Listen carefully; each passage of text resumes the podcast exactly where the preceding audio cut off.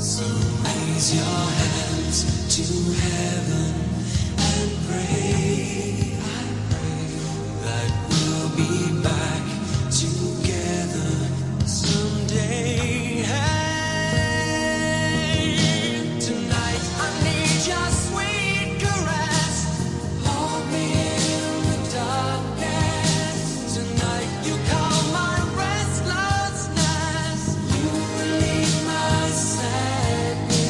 Tonight I need your sweet caress, hold me in the darkness. Tonight you calm my restlessness, you relieve my sadness. Morning has come,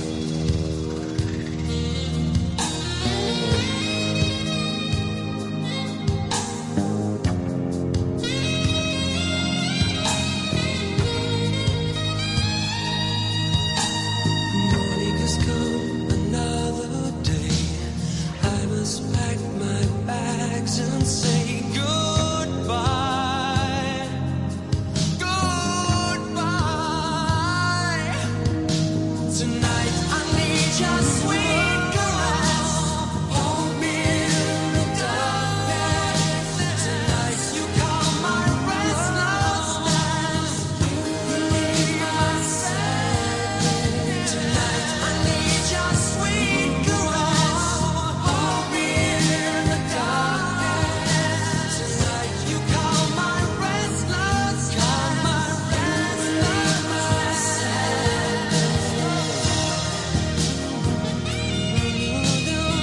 my restlessness.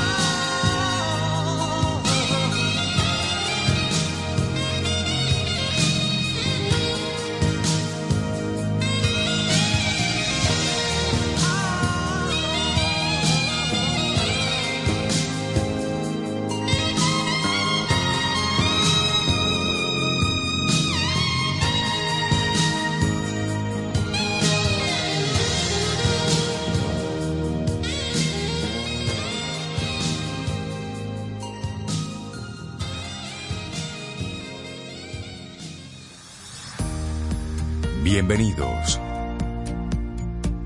Reinaldo Infante, Cintia Ortiz, Sobeida Ramírez, en Camino al Sol. Camino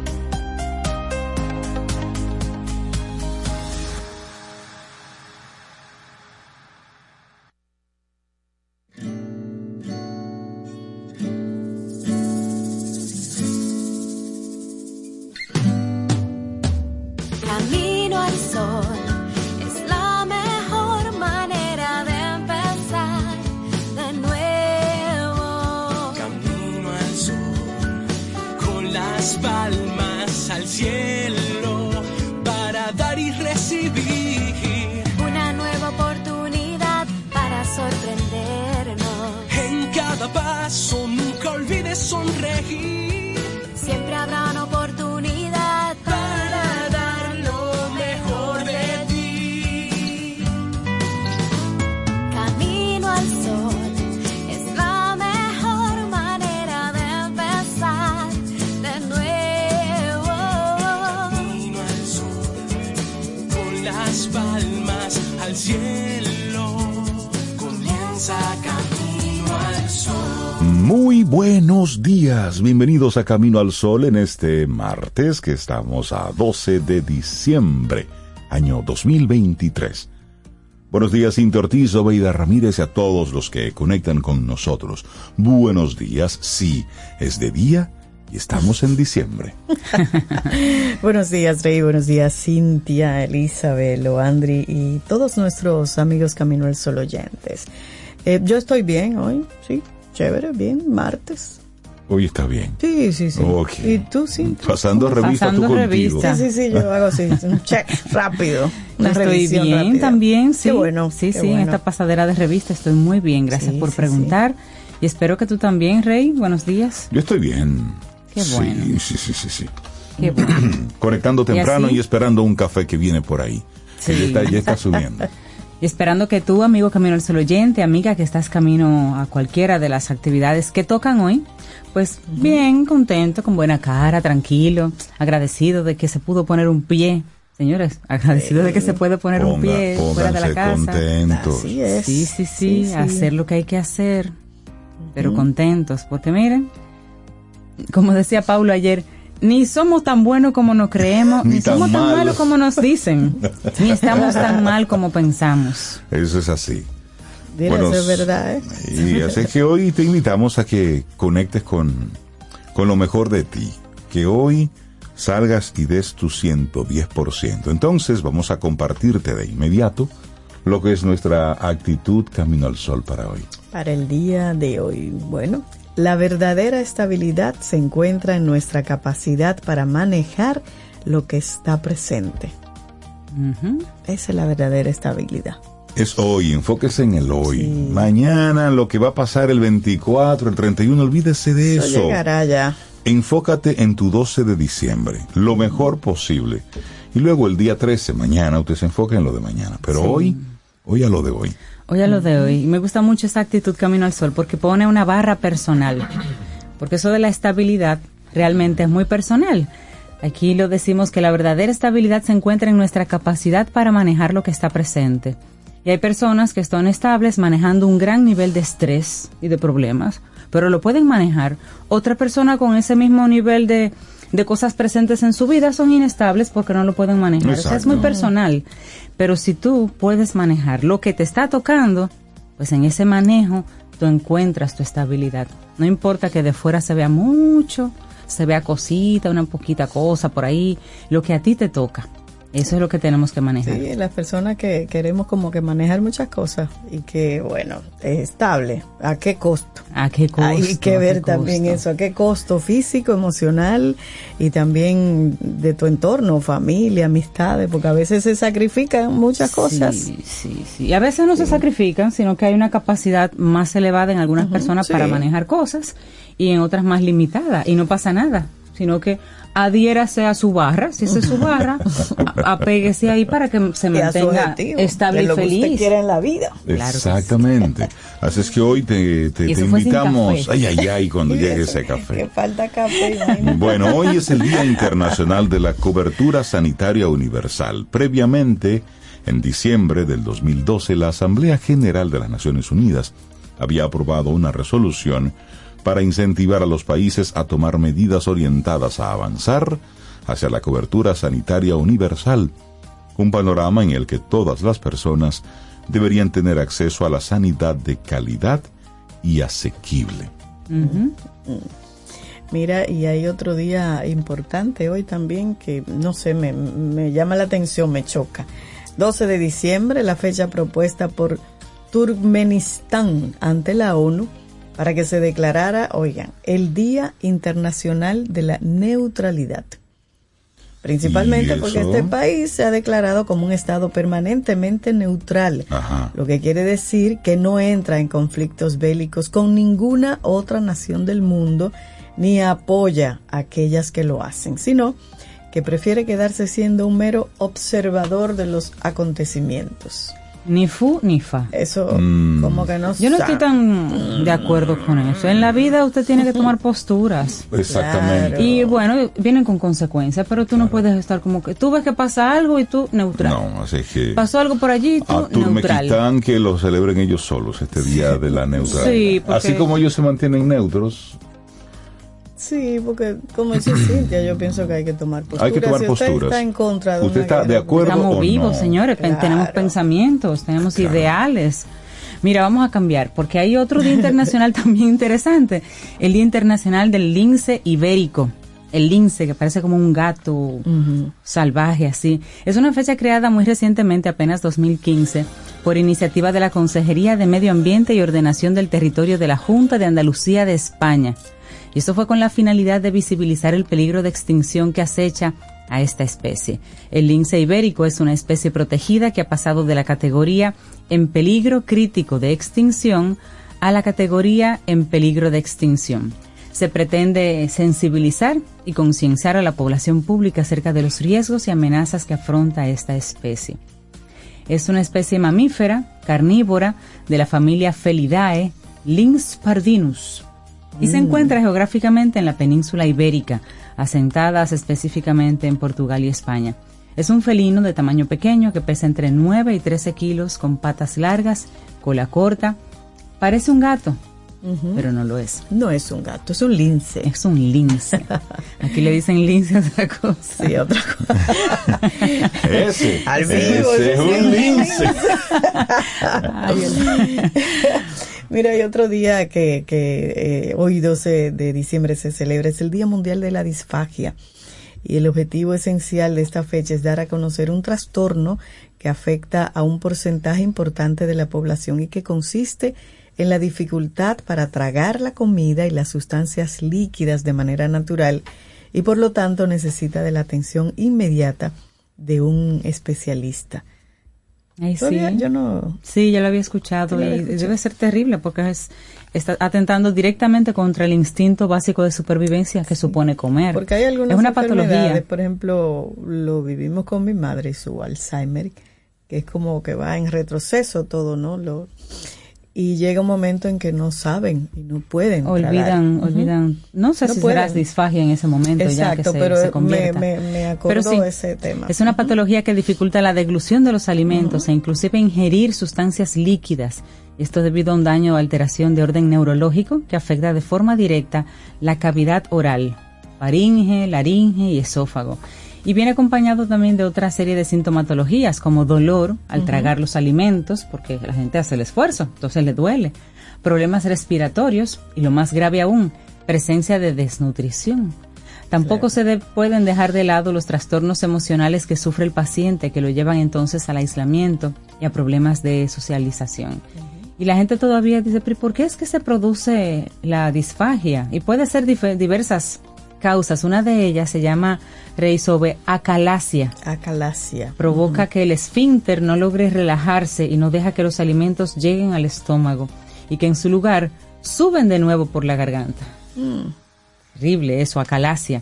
Sí, Otro claro. de los motivos que desencadenan el problema es cuando el esófago, por falta de coordinación, se contrae varias veces de manera involuntaria.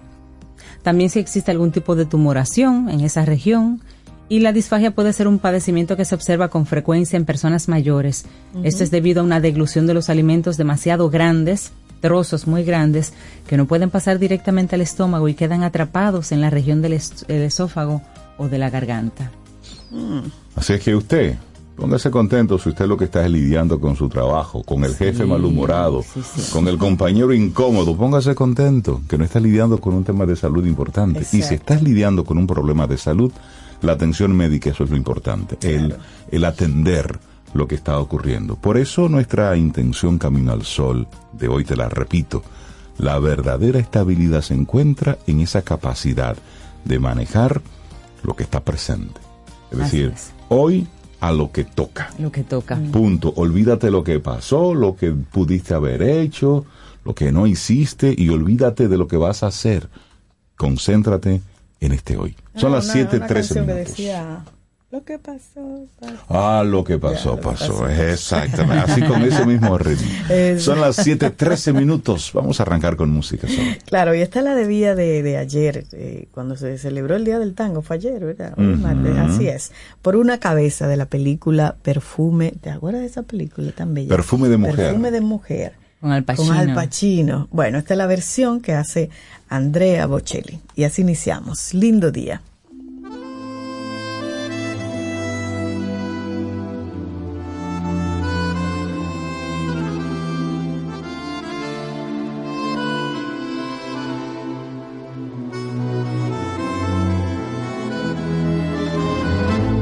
Por una cabeza de un noble potrillo que justo en la raya afloja al llegar y que al regresar parece decir: no olvidéis, hermano, vos sabés, no hay que jugar. Por una cabeza me tejón de un día de aquella coqueta y risueña mujer que al jugar sonriendo el amor que está mintiendo quema en una hoguera todo mi querer. Por una cabeza las locuras. Su boca que besa borra la tristeza, calma la amargura. Por una cabeza, si ella me olvida, ¿qué importa perderme mil veces la vida? ¿Para qué vivir? ¿Cuántos desengaños por una cabeza? Yo juré mil veces, no vuelvo a insistir. Pero si un mirar me hiere al pasar, su boca de fuego otra vez quiero besar. Basta de carreras, se acabó la timba. Un final reñido, ya no vuelvo a amar. Pero si algún tingo llega a ser fija el domingo, yo me juego entero, ¿qué le voy a hacer? Por una cabeza, todas las locuras. Su boca que besa borra la tristeza, calma la amargura. Por una cabeza, si ella me olvida, ¿qué importa perderme mil veces la vida? ¿Para qué vivir?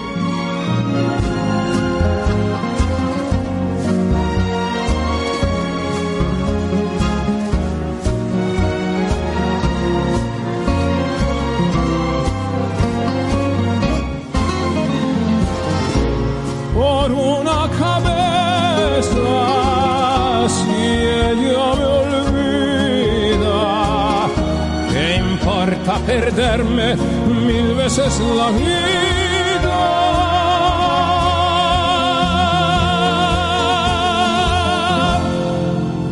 ¿Para qué vivir?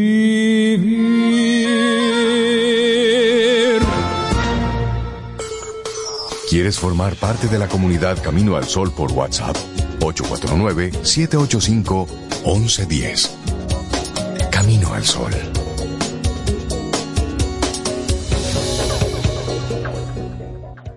Si de algo saben las abejas, es de flores. Hay de todo tipo y para todos los momentos. Lo importante no es solo su color, tamaño o forma, sino lo que hace sentir cada una. Y para esos sentimientos trabajan. Igual que el Banco Central, que trabaja para hacer florecer la economía y que sientas estabilidad. Para ese sentimiento de crecimiento y desarrollo. Para que la primavera llegue a todos los sectores y los planes de muchos den grandes frutos. Banco Central de la República Dominicana. Trabajando por una estabilidad que se siente. Ten un buen día. Un buen despertar. Hola. Esto es Camino al Sol. Camino al Sol.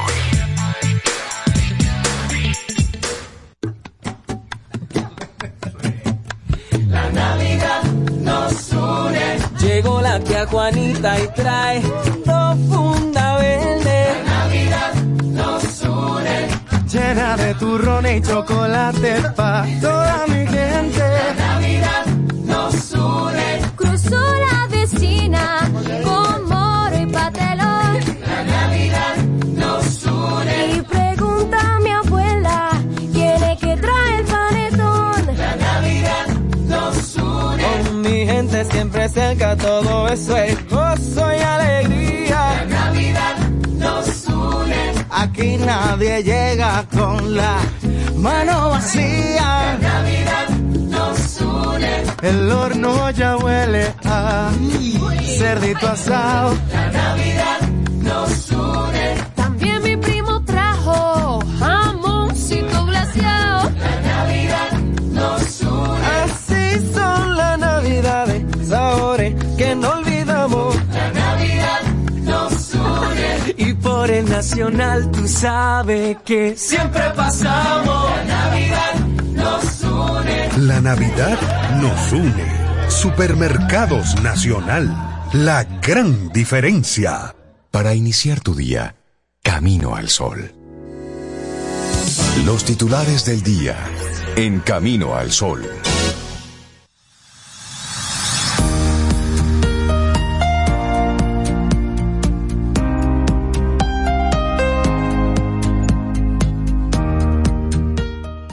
La capacidad de manejar las emociones es clave en el liderazgo, en las relaciones interpersonales y en la toma de decisiones. Una frase de Daniel Goldman.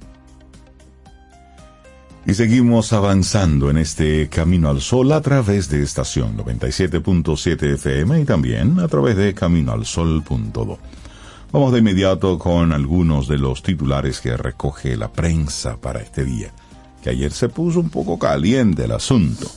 Con la sanción emitida ayer lunes por el Departamento de Estado de Estados Unidos, que impide la entrada del ex procurador de la República, Jean Alain Rodríguez, y su familia a esa nación norteamericana, son por lo menos tres los políticos y empresarios dominicanos que en los últimos seis años han recibido la misma sanción por vinculaciones en actos de corrupción. El primer en ser penado fue el empresario Ángel Rondón Rijo. En diciembre de dos mil diecisiete, Estados Unidos informó que tomó acciones en contra de personas que supuestamente habían cometido abusos contra el, los derechos humanos o actos de corrupción a nivel mundial. Y ahí entonces incluía al empresario Ángel Rondón, quien fue condenado por la justicia dominicana en mayo de este año a ocho años de prisión. Otro de ellos, el senador Félix Bautista, ¿lo recuerdan? Sí, sí. sí, recuérdenlo. ¿Mm? Sigue bueno, siendo pues senador, ¿eh? Sigue siendo senador. Bueno, pues sí. También Estados Unidos le prohibió la entrada a ese país por involucrarse en actos de corrupción durante los esfuerzos de reconstrucción de Haití luego del terremoto del dos mil diez.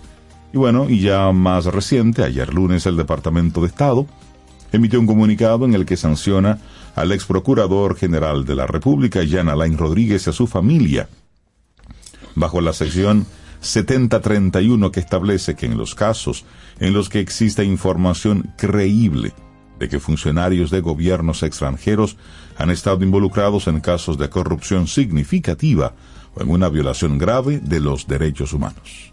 Así es que eso pasó en el día de ayer. Bueno, en otra información, el gobierno dominicano aseguró que hay un consenso de hasta un noventa por ciento con relación a los temas que serán incluidos en la reforma del actual Código del Trabajo del país. De acuerdo con las declaraciones del ministro de Trabajo, Luis Miguel de Camps, las autoridades informaron que han llegado a un acuerdo con los empleadores y los sindicatos de trabajo en la mayoría de los temas que debe de abarcar la reforma a dicho código. Cerca del noventa por ciento de los temas planteados en las discusiones para la modernización de nuestro Código de Trabajo ha sido consensuado ya por los tres actores, empresarios, trabajadores y gobierno. Es decir, que los niveles de avance de este consenso pudiera dar como resultado la modernización de nuestro Código de Trabajo y hacerla efectiva.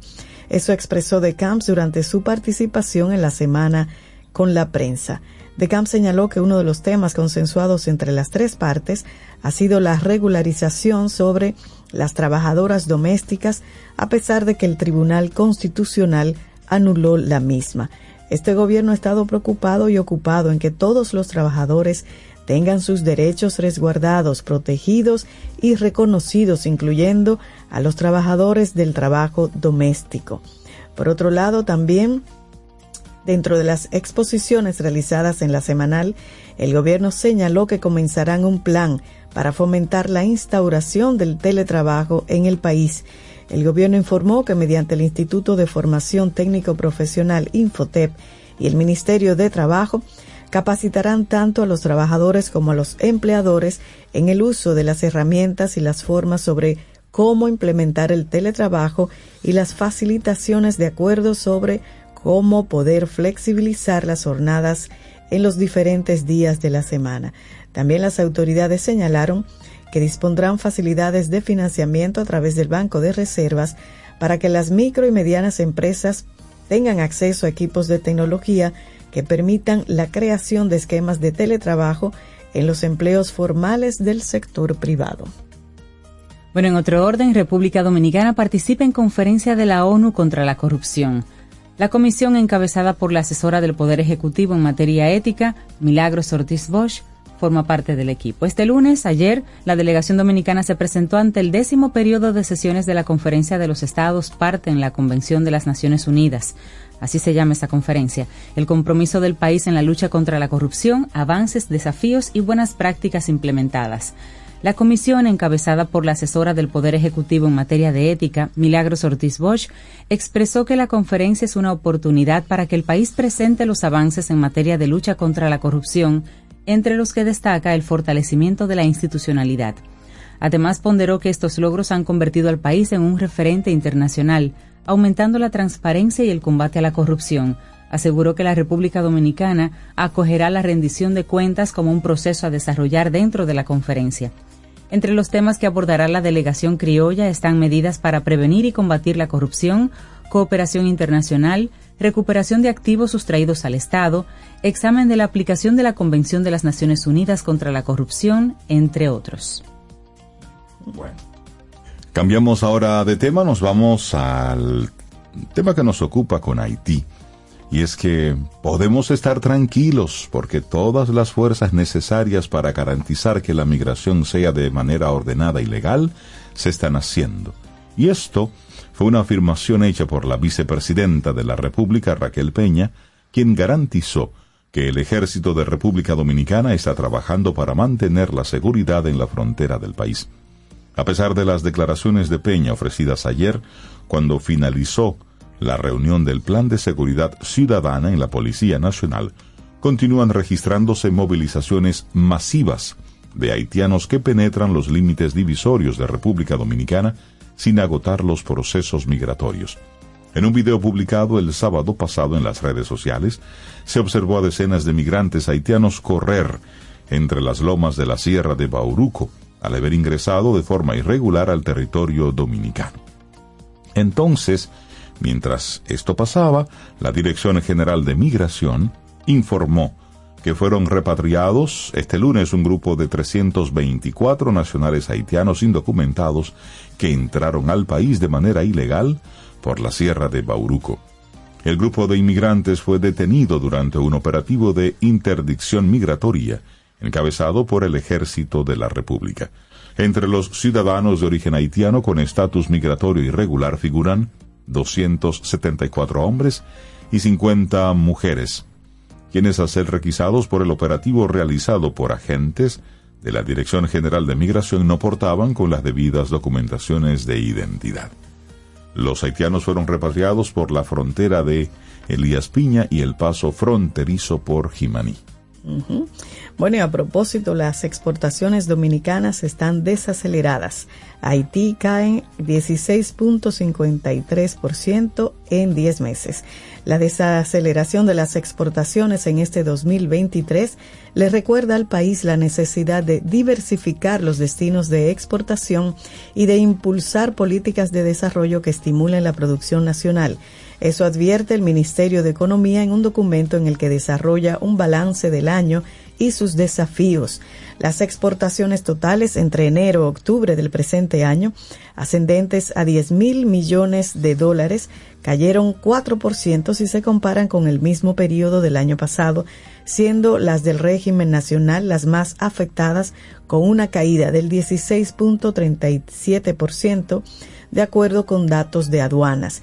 El impacto mayor ha sido dada la baja del precio de los minerales, particularmente el oro y el ferroníquel, que tienen un peso específico e importante en nuestra matriz exportadora, dijo ayer Viviana Ribeiro, directora ejecutiva del Centro de Exportación e Inversión de la República Dominicana, Prodominicana, en el Palacio Nacional.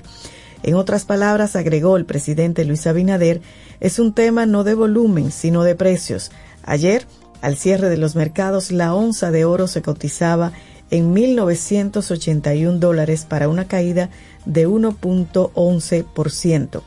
Las exportaciones de oro y plata cayeron diecinueve punto cuarenta y cinco por ciento entre enero-octubre si se comparan con igual periodo del dos mil veintidós. Esto también explica la caída del veintinueve punto cincuenta y nueve por ciento de las exportaciones a Suiza, país europeo donde se refina gran parte del oro que se extrae en el mundo. Bueno, vamos al plano internacional. Argentina la espera hoy de las medidas de Milei. El shock es inminente. Milei ha dicho y repetido que el recorte del gasto público será equivalente al cinco por ciento del Producto Interno Bruto, aunque no ha ofrecido detalles sobre cómo hará ese achique y qué sectores se verán más afectados. El ultraliberal Javier Milei celebró ayer lunes su primera reunión de gabinete, mientras los argentinos contienen el aliento a la espera de conocer la magnitud del anunciado ajuste fiscal con el que espera poner de pie a un país con cuarenta por ciento de pobreza y ciento cuarenta y tres por ciento de inflación.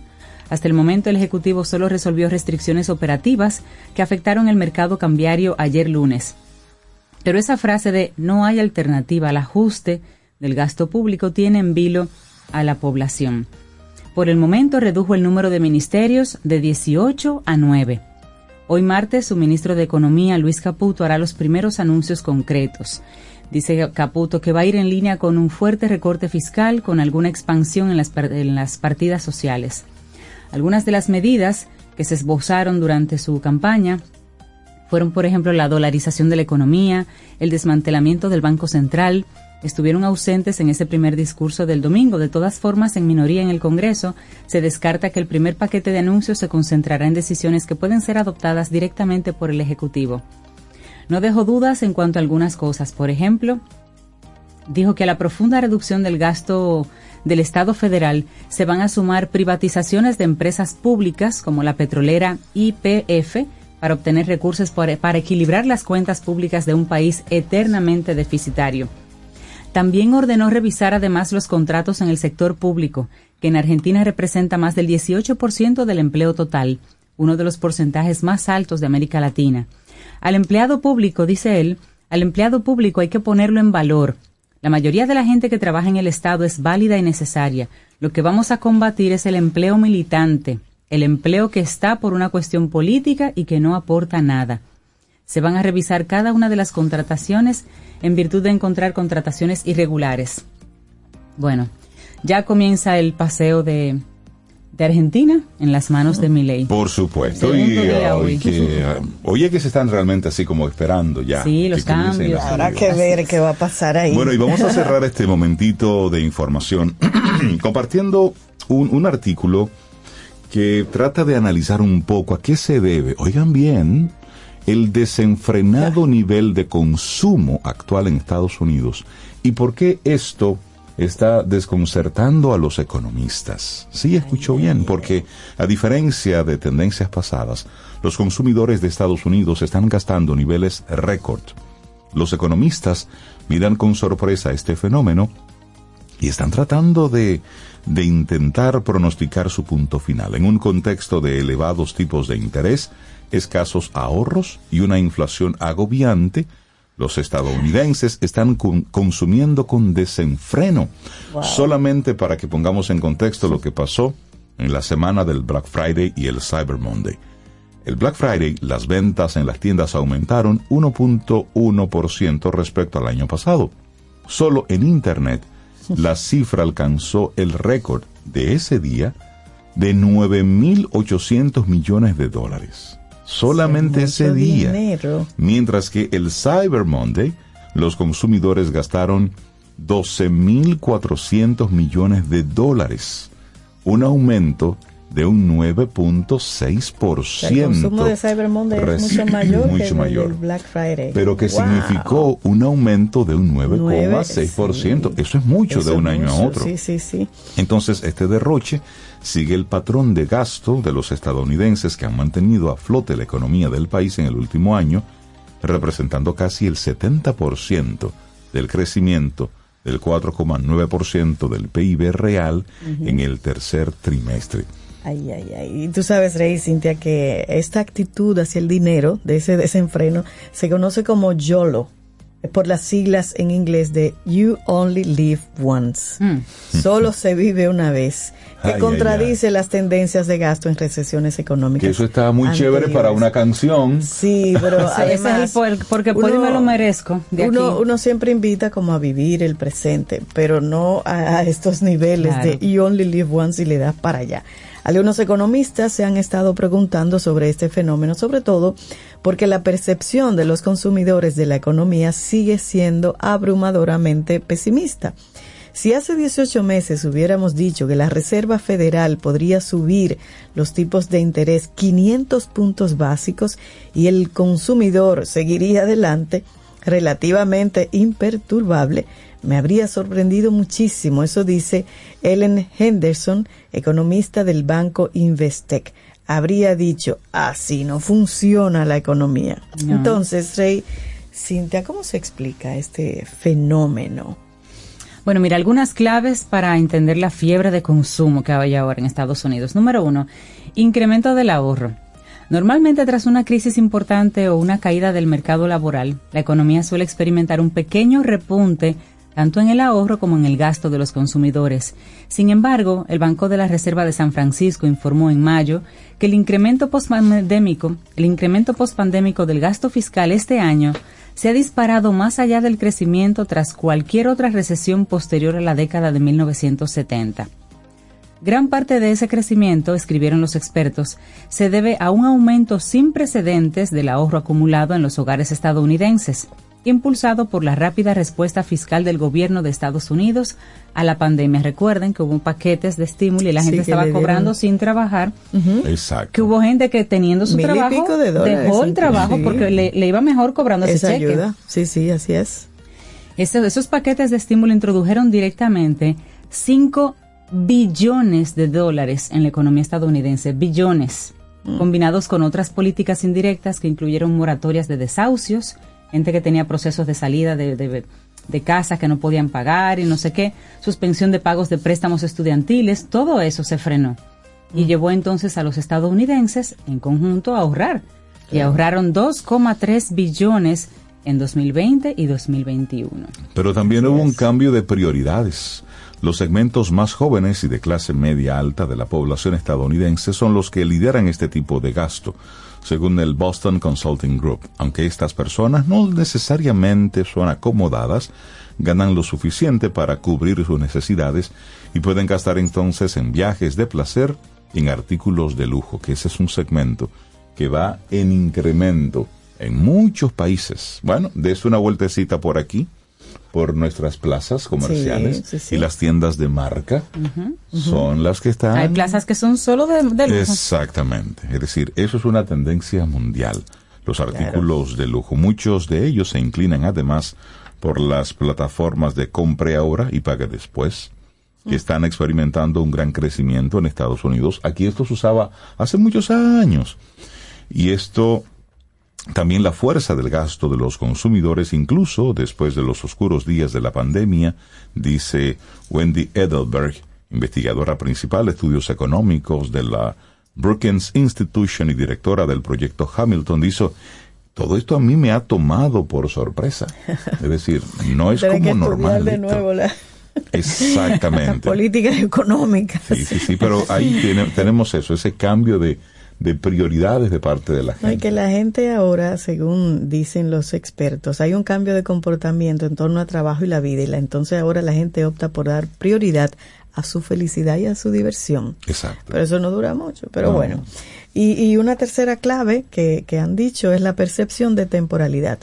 Por inexplicable que parezca el fenómeno, varios economistas coinciden en que estos patronos de gasto YOLO, de que solo se vive una vez, no pueden continuar para siempre y que el panorama económico está a punto de cambiar. Henderson advierte de que se avecinan importantes vientos en contra que podrían afectar esta situación, como el impacto del vencimiento de las becas de guardería el pasado octubre y la vuelta de los pagos de los préstamos estudiantiles. Uh-huh. O sea, que esos elementos... Entonces, bueno. ¿cómo va a afectar eso al consumo en el futuro? Mm. Bueno... Además, la deuda de las tarjetas de crédito en Estados Unidos ha superado por primera vez el billón de dólares y los economistas predicen que es poco probable que el costo de los productos básicos baje pronto, aunque se frente a la inflación. Henderson predice que es solo cuestión de tiempo antes de que algunos estadounidenses se vean obligados a apretar el cinturón y a limitar sus despilfarros de ahora. Sin embargo, después de un año fiscal tan excepcional, Edelberg no está tan segura. Dice ella, realmente yo no sé cuándo bajará. Si tuviera que arriesgar, Edelberg dice que el cambio de comportamiento se producirá para finales de año. Sin embargo, afirma, Sinceramente, no me sorprendería ser sorprendida. Claro. Si ya se sorprendió ya una se sorprendió. Vez. No, y le compartimos esto porque precisamente en esta época donde es posible que tengas más dinero disponible para, para compras y gastos, observa bien cómo estás sí. manejando tus finanzas. Uh-huh. Sí. Observa bien, sí, sí. porque esto puede dar al traste de tu estabilidad del próximo año. Entonces, es. es para observar, puedes hacerlo, pero realmente... ¿Lo necesitas? ¿Es algo importante para ti? ¿Te planificaste claro. para esto?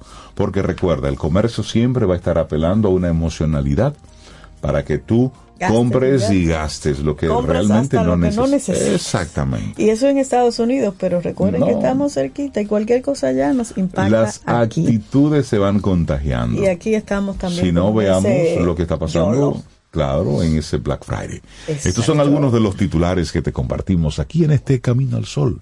Uh-huh. Son las siete cuarenta minutos. Seguimos con Natalia Lafourcade y esto bellísimo, Hasta la Raíz.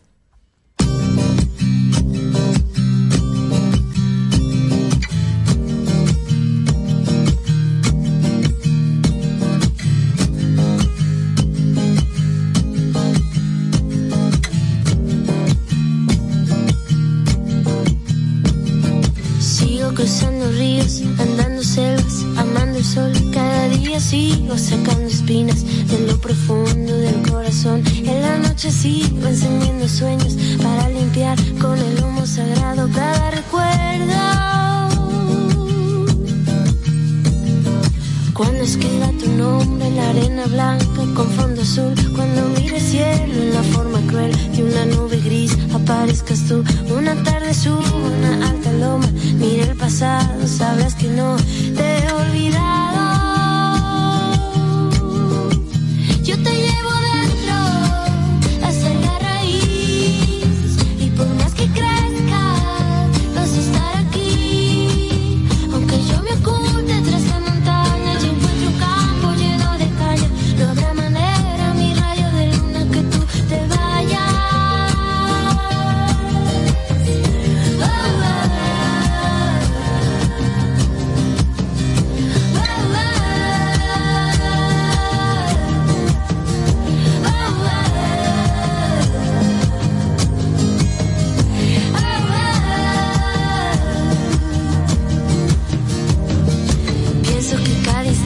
Sobrevivido al caminar y cada segundo de incertidumbre, cada momento de no saber, son la clave exacta de ese tejido que ando cargando bajo la piel. Así te protejo, aquí sigues dentro, yo te llevo dentro hasta la raíz, y por más que crezca vas a estar aquí, aunque yo me oculte tras la montaña, yo encuentro un campo lleno.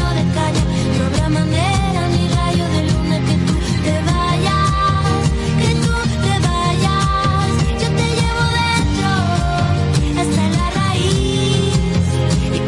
manera, ni rayo de luna, que tú te vayas, que tú te vayas.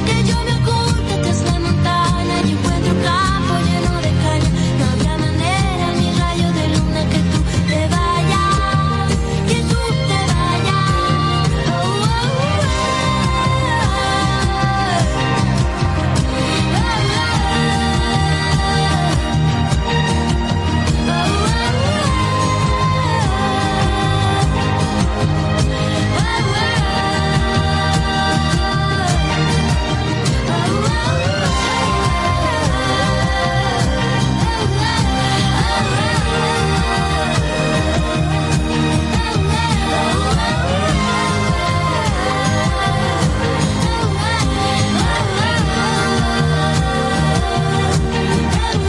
te llevo dentro, hasta la raíz, y por más que crezca, vas a estar aquí. Aunque yo me oculte tras la montaña, yo encuentro un campo lleno de caña. No habrá manera, ni rayo de luna, que tú te vayas, que tú te vayas. Oh, oh, oh. cuatro nueve siete ocho cinco once diez. Ese es nuestro número de WhatsApp. Escríbenos. Camino al Sol. En H and H Solutions, somos especialistas en soluciones de tecnología de la información con más de veinte años de experiencia en el mercado. Apoyamos la transformación digital, asegurando productos innovadores y sirviendo con responsabilidad. Colaboramos con aliados viables, por eso tenemos más de dieciocho años de relación de negocios con Dell Technologies. Trabajamos en equipo, así proporcionamos un ambiente familiar que se refleja en el servicio.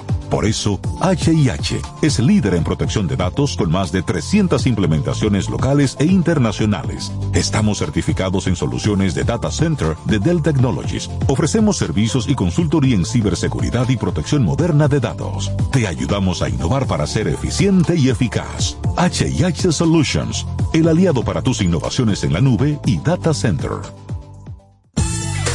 Ten un buen día, un buen despertar. Hola. Esto es Camino al Sol. Camino al Sol.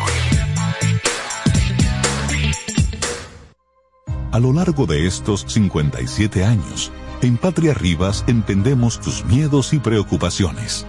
Hemos sido testigos de historias, lucha y superación, colaborando con resultados certeros que han traído alivio y tranquilidad. Nuestro deseo de aniversario es verte sano, brindando a tu salud. cincuenta y siete aniversario, Patria Rivas, tu mejor resultado. Tomémonos un café, disfrutemos nuestra mañana, con Rey, Cintia, Sobeida, en Camino al Sol. Laboratorio Patria Rivas presenta en Camino al Sol, la reflexión del día.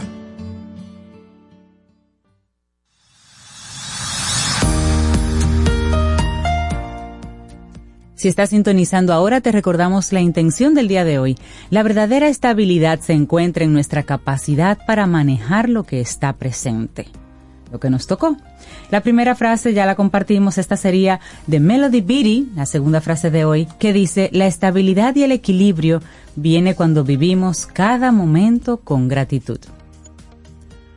Bueno, entonces, ¿les parece si reflexionamos juntos estrategias efectivas para conseguir estabilidad emocional? Y te hacemos una pregunta. ¿Te gustaría disfrutar de un mayor equilibrio emocional o poder afrontar las dificultades con un enfoque mental sosegado y hábil? Las técnicas que describimos a continuación es posible que te ayuden en este propósito. Así es. Y bueno, conseguir estabilidad emocional es un hito psicológico al que deberías aspirar o deberíamos aspirar todos. Es poder alcanzar un meridiano interno desde el cual tienes mayor control de ti mismo y los altibajos dejan de aparecer con tanta frecuencia. En ese momento tomas mejores decisiones y eres capaz de manejar los pequeños y grandes problemas con mayor solvencia. Esta dimensión es clave para disfrutar de una mejor salud mental. Con tal fin, será de gran ayuda saber regular tus emociones de valencia negativa y poner límites a lo que te hace daño. Rodearte de personas respetuosas y practicar el autoconocimiento son cimientos que no pueden faltar en tu vida. Así que vamos a profundizar sobre, sobre eso. Claro, una persona con estabilidad emocional demuestra previsibilidad y coherencia en el manejo de sus estados internos. Esto no quiere decir que cuando alcances esta habilidad demuestres siempre una emocionalidad dominada por la positividad. En absoluto, no es eso. La presente dimensión es la que te permitirá lidiar con los golpes de la vida. Es la herramienta que evitará que los altibajos te conduzcan al abatimiento y que guardes la compostura en momentos de estrés. Asimismo, una investigación publicada en Asia Pacific Journal of Management destaca su valor en el ámbito del trabajo y las organizaciones. Y aquí vamos a explicar brevemente entonces cómo alcanzarla, cómo alcanzar esa estabilidad emocional. Bueno, número uno, acepta tus emociones. Eres de los que suele bloquear, engullir y guardar bajo miles de capas psicológicas todas sus emociones difíciles. Si esta es una práctica habitual en ti, es momento de cambiarla. Se enferma. Sí, sí, sí, sí, sí. De hecho, ten siempre en cuenta que reprimir lo que sientes solo intensificará el malestar. Si deseas alcanzar una adecuada estabilidad en esta materia, es recomendable dejar espacio a cada emoción, nombrarla y regularla. Reconocer que algo va mal es el primer paso para abordar lo que te duele, te frustra o te desespera. Entonces, toma nota de algunas cuestiones que ayudan. Por ejemplo, ¿qué emociones estoy sintiendo en este momento? ¿Cómo me afecta la tristeza, el miedo o la angustia? ¿Qué factores pueden estar detrás de estos estados?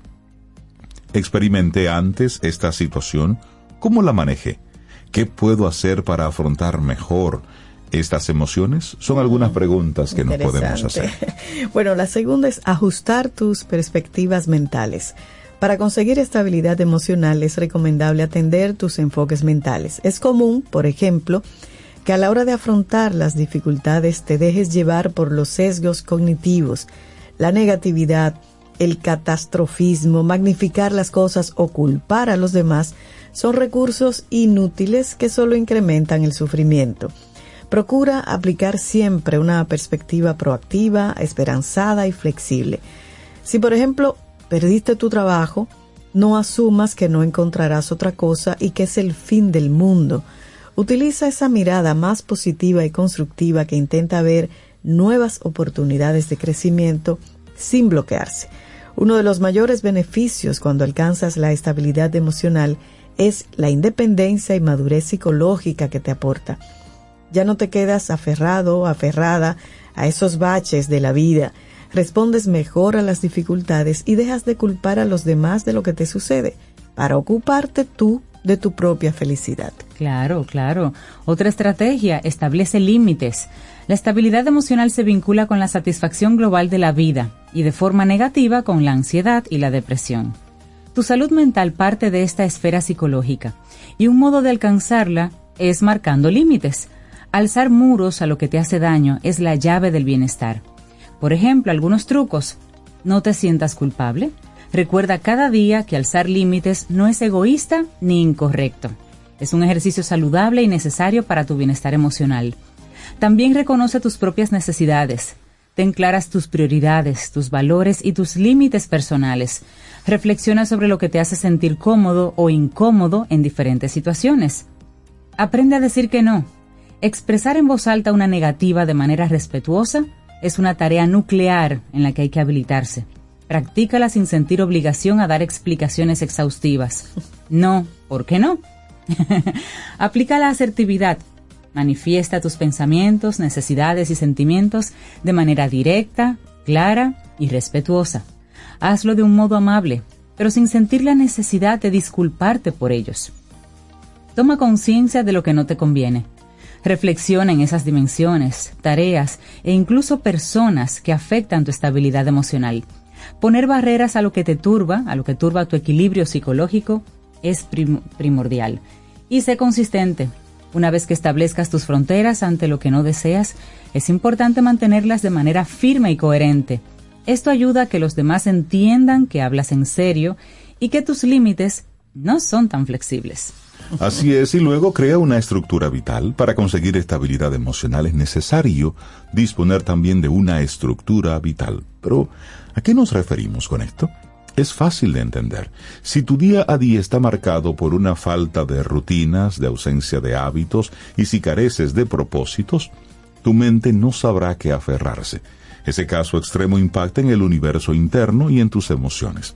Te explicamos mejor cómo trabajar estas áreas. Por ejemplo, crea un horario para todas tus tareas. Clarifica tus metas a corto y largo plazo.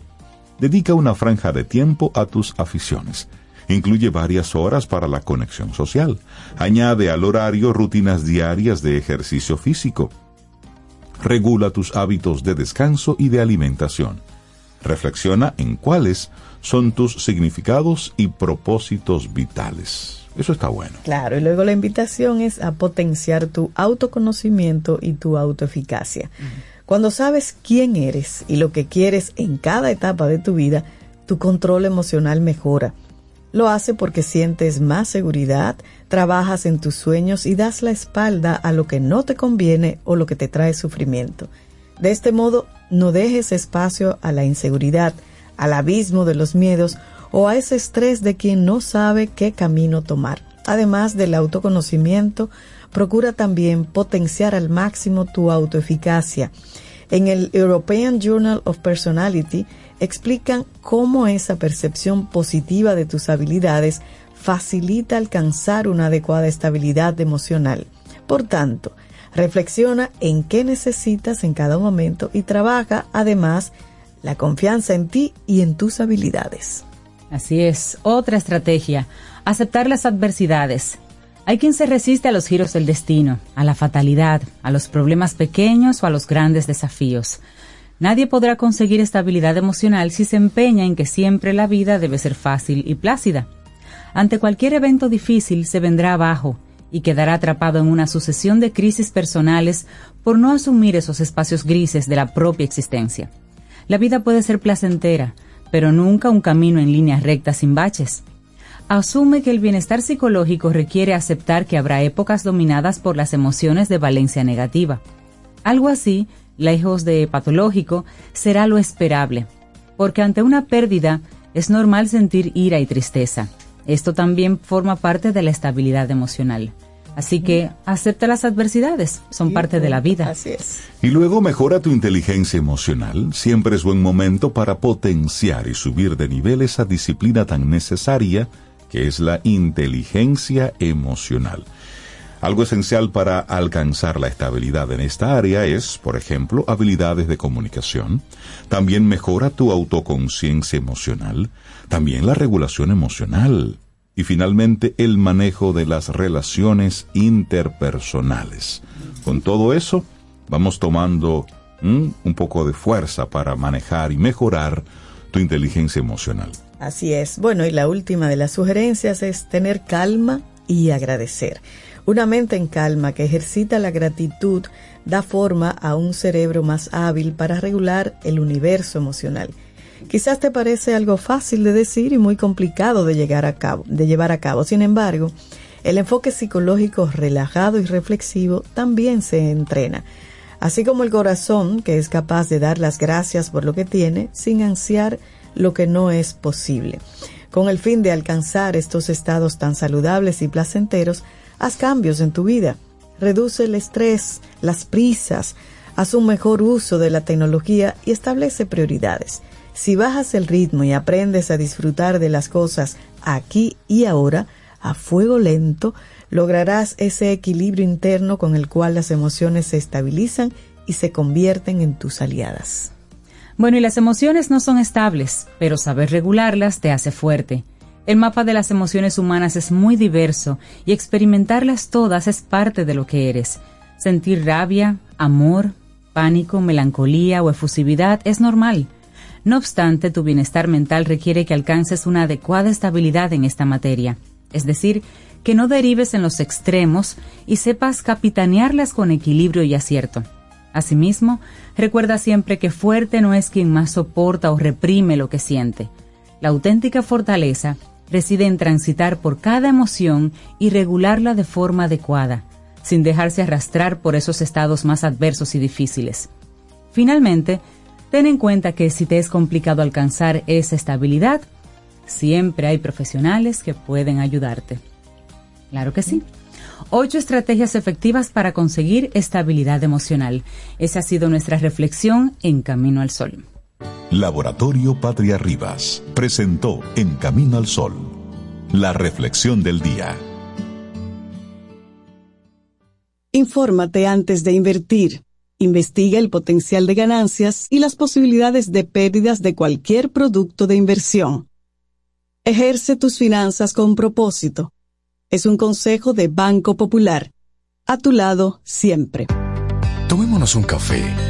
Disfrutemos nuestra mañana con Rey, Cintia, Sobeida, en Camino al Sol. Tienda es sinónimo de Joarla, proyecto es sinónimo de Guara, negocio es sinónimo de Claudia, comercio es sinónimo de Rosa, mercado es sinónimo de Katy. Emprende se escribe con tu nombre, mujer que crea su futuro. Descubre un espacio lleno de beneficios para acompañarte desde la idea inicial hasta la apertura y desarrollo de tu negocio a través de capacitaciones y mentorías. Tú también puedes ser parte de Emprende Mujer. Popular, a tu lado siempre. Para iniciar tu día, Camino al Sol.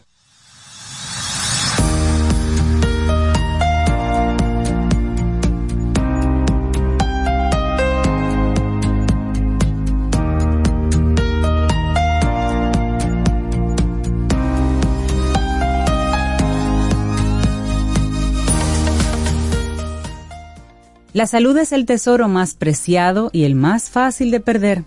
Es extremadamente fácil de malgastar, pero es difícil de recuperar. Una frase de Juan Pablo segundo. Eso para recibir a nuestro primer colaborador del día. Eso, esa frase fue como para, para hacerle la cortinilla a él. Tirso Valdés, nuestro wellness coach, que bueno, tiene ya años con nosotros enseñándonos a, a dormir, la importancia del descanso, Ay, la importancia sí. de tantas cosas que nosotros dábamos por sentado, Tirso, hasta que tú llegaste.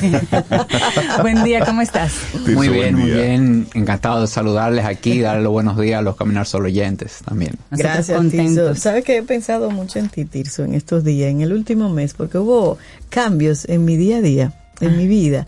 Y yo dije, pero espérate, yo tengo que pensar en Tirso y acostarme más temprano para descansar, oh, okay, porque me estoy levantando más temprano y mira, me ha funcionado, no me siento cansada realmente. Qué bueno, qué bueno. Sí. Y qué interesante sobre cuando hacemos esos cambios, porque a veces decidimos, eh, como lo he comentado aquí, empezar a hacer ejercicio a las cinco de la mañana, uh-huh. pero mi hora de acostarme sigue siendo la misma. Entonces, sí. wow, estoy haciendo ejercicio, qué bueno, pero a costa de sueño, que ahí el, el neto al final puede ser no tan positivo. No tan positivo. Y es se verdad, siente, sí. se sí. siente. Y se siente, sí. sí. sí. Entonces, Tirso, hoy va, hablemos de salud y bienestar para el dos mil veinticuatro. Todavía no nos estamos acomodando bien con el veintitrés. Y ya se va. Y esto se fue. Así es, y la idea es, Rey, comentar un poquito. Yo creo que esta época, a mí en lo particular, ya yo empiezo a pensar en esos objetivos, en esas cosas que quisiera plantearme para el año que viene. Y, y ojo aquí, sé que hay, hay muchas personas que tienen temas con estos dos objetivos, como que no, porque siempre hay que tener objetivos. Yo creo que le vamos a hablar a esos que, que sí se plantean cosas, que sí les gusta sentarse un momento en diciembre y empezar a pensar, déjame ver, ¿cómo se puede ver mi dos mil veinticuatro? ¿Qué cosas yo quiero que cambien? Y yo me incluyo en este grupo, a mí me encanta hacer este ejercicio en algunos días de diciembre, de ver eh, ¿qué nuevo? ¿Qué puedo mejorar? ¿Qué puedo cambiar? ¿Qué, qué siento que hasta por la misma etapa de vida en la que voy cambió? Y quiero cambiar el foco en algunas cosas. Sí. Y, y la idea es compartirles algunas cosas prácticas que me, ha funcio- que me han funcionado a mí en lo personal. Yo tengo ya alrededor de diez años haciendo este proceso. Y he cometido muchos errores, lo he hecho de, de muchas maneras diferentes, con muchas guías diferentes. Y esto no es una receta que le voy a dar, no es un paso a paso, no estos son las, los pasos para poner esos objetivos. No, le voy a compartir experiencias mías, cosas que dentro de las muchas que he, que he puesto en práctica me han funcionado. Y las que yo creo que, que cuando tú le pones un poco de atención realmente a esos objetivos que te planteas para el próximo año, tienen una mayor probabilidad de que puedas llegar eh, a claro. ellos. Claro, y no tenemos que tener diez años de prácticas también, aprendemos de ti. Claro, claro, es bajar la curva de aprendizaje, ¿verdad? Claro. Esa idea un poco. Y yo creo que ese primer punto que quiero compartirles es mirar el dos mil veintitrés. Eh, fíjense qué interesante que el primer punto no tiene nada que ver con el dos mil veinticuatro, sino sentarme un poco a mirar qué pasó en el dos mil veintitrés, porque a veces nos vamos en el afán de los nuevos objetivos, las nuevas metas, y como que el dos mil veintitrés yo no, yo no veo qué pasó, que yo hice, que salió muy bien, cuáles fueron los aprendizajes que yo tengo y qué cosas pueden mejorar. Entonces es mirar ese dos mil veintitrés con una mirada crítica y, y ver qué puedo tomar de ahí y qué me puedo llevar al dos mil veinticuatro que, que definitivamente me, me funcionó mm. o que pueda mejorar. Entonces ese sería uno muy importante. Y otro... Y, y, y estoy hablando, y quiero hacer esa salvedad, estoy hablando de objetivos específicamente en el en la dimensión de salud y bienestar. Y ahora sí, les, sí, les sí, cuento sí. por qué. Estoy hablando de ese tipo de objetivos. El otro es conectarlo con cómo cambia mi vida si logro eso. Porque vemos redes, vemos mucho contenido, y qué chulo, yo quiero empezar a comer mejor, yo quiero empezar a hacer ejercicio. Pero ponerme un objetivo desde ahí, desde yo quiero empezar a hacer ejercicio porque el ejercicio es bueno. Eso no me va a mantener conectado a eso. Eso y, me va a dar más trabajo al comportamiento. Y es, y es interesante que tú lo plantees, Tirso, desde ahí, porque mucha gente observa todavía las redes sociales y lo ve como ese ideal. Y todos sabemos que esa es una realidad maquillada. ¿Cuál ha sido el desenlace, por ejemplo, en este año, de muchos de esos influencers y esas personas que se pasaban todo el día mostrando un estilo de vida saludable, como lamentablemente su salud mental los llevó por otro lado? Entonces teníamos jóvenes de veinte, veinticinco, treinta, cuarenta años que fallecían de un momento a otro, y tú te, te preguntabas, pero, pero esta joven tenía un estilo de vida saludable, y lo que se pasaba era el día entero dando recomendaciones, sugerencias, motivando a otros. Sin embargo, ¿qué estaba pasando por su cabeza? Porque me, y por eso digo que me, me gusta lo que planteas, porque estamos hablando de algo integral. Porque el cuerpo, mire, por más ejercicio que usted haga, eso se va a degenerar en su tiempo. Sí. Porque el cuerpo, eso es lo natural. Claro. Pero claro, debemos cuidar ¿eh? nuestra mente en ese camino, en ese proceso. Totalmente, algo integral y algo individual, diría Totalmente. yo, es darle tu sabor y ver cómo a ti eso te va a funcionar y de qué manera te va a funcionar, porque es como digo, las redes sociales y toda la información que hay es un punto de partida que uh-huh. te abre la mente, te da una idea, pero ya de ahí debes darle tu sabor. Entonces, ese punto es muy importante. Yo quiero empezar a hacer ejercicio, ¿para qué? Uh-huh. Que cambie en mi vida, que cambie en uh-huh. mí. Yo quiero empezar a comer mejor, quiero empezar a dormir mejor. Pero lleva eso a, a qué cambia en ti. ¿Cuál es el beneficio para ti Exacto. específicamente? Para que no lo veas desde la actividad como mm. tal de hacer ejercicio, sino de que voy a tener salud, que voy a evitar tal problema Exacto. o que voy a verme. Exactamente. Y lo dejas como de ver un como una concreto. cosa más que hay que hacer. Sí, Entonces se, se, se, le quitas esa, esa, ese tema de carga, de, de, de otra claro, manera. Es un regalo para claro. mí. Claro, Pum, claro. claro. Uh-huh. Exacto. Entonces yo creo que este es el más, el más importante, señores, y es... A los objetivos de salud y bienestar no le pongas fecha, por favor. No le pongas un, un lapso de tiempo. O sea, no digas, yo quiero conseguir este cuerpo en tanto tiempo. Yo quiero dormir bien en tanto tiempo. Yo quiero... Quítale el tiempo. Quítale el tiempo. Enfócate en lo que debes hacer, en las acciones, y ponle una frecuencia, tres veces a la semana, dos veces, la que tú decidas, y agéndalo. Que eso se ve en tu agenda, porque hay gente que tú le preguntas, eh, ¿tú tienes objetivos de salud y bienestar? ¿Cómo va eso? Uh-huh. Sí, sí, sí, todo bien. Y tú le miras la agenda y, y por ahí no se ve nada que tenga que ver con eso. Entonces, agéndalo, ponle una frecuencia y enfócate en ser consistente ahí. Olvídate que si es en tres meses, en dos, en seis, eso va a llegar. Claro. Porque si tú estás accionando de una manera consistente, no hay forma que, que, que no llegues a ese resultado en términos de salud, cuando estamos hablando de salud.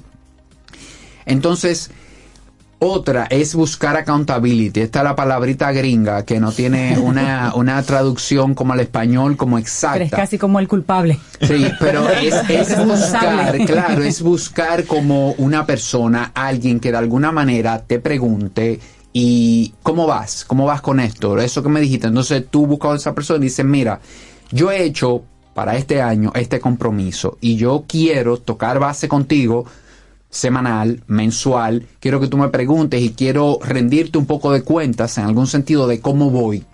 Uh-huh. Entonces eso ayuda mucho. También ayuda a buscar un partner. Muchas veces el partner no aparece.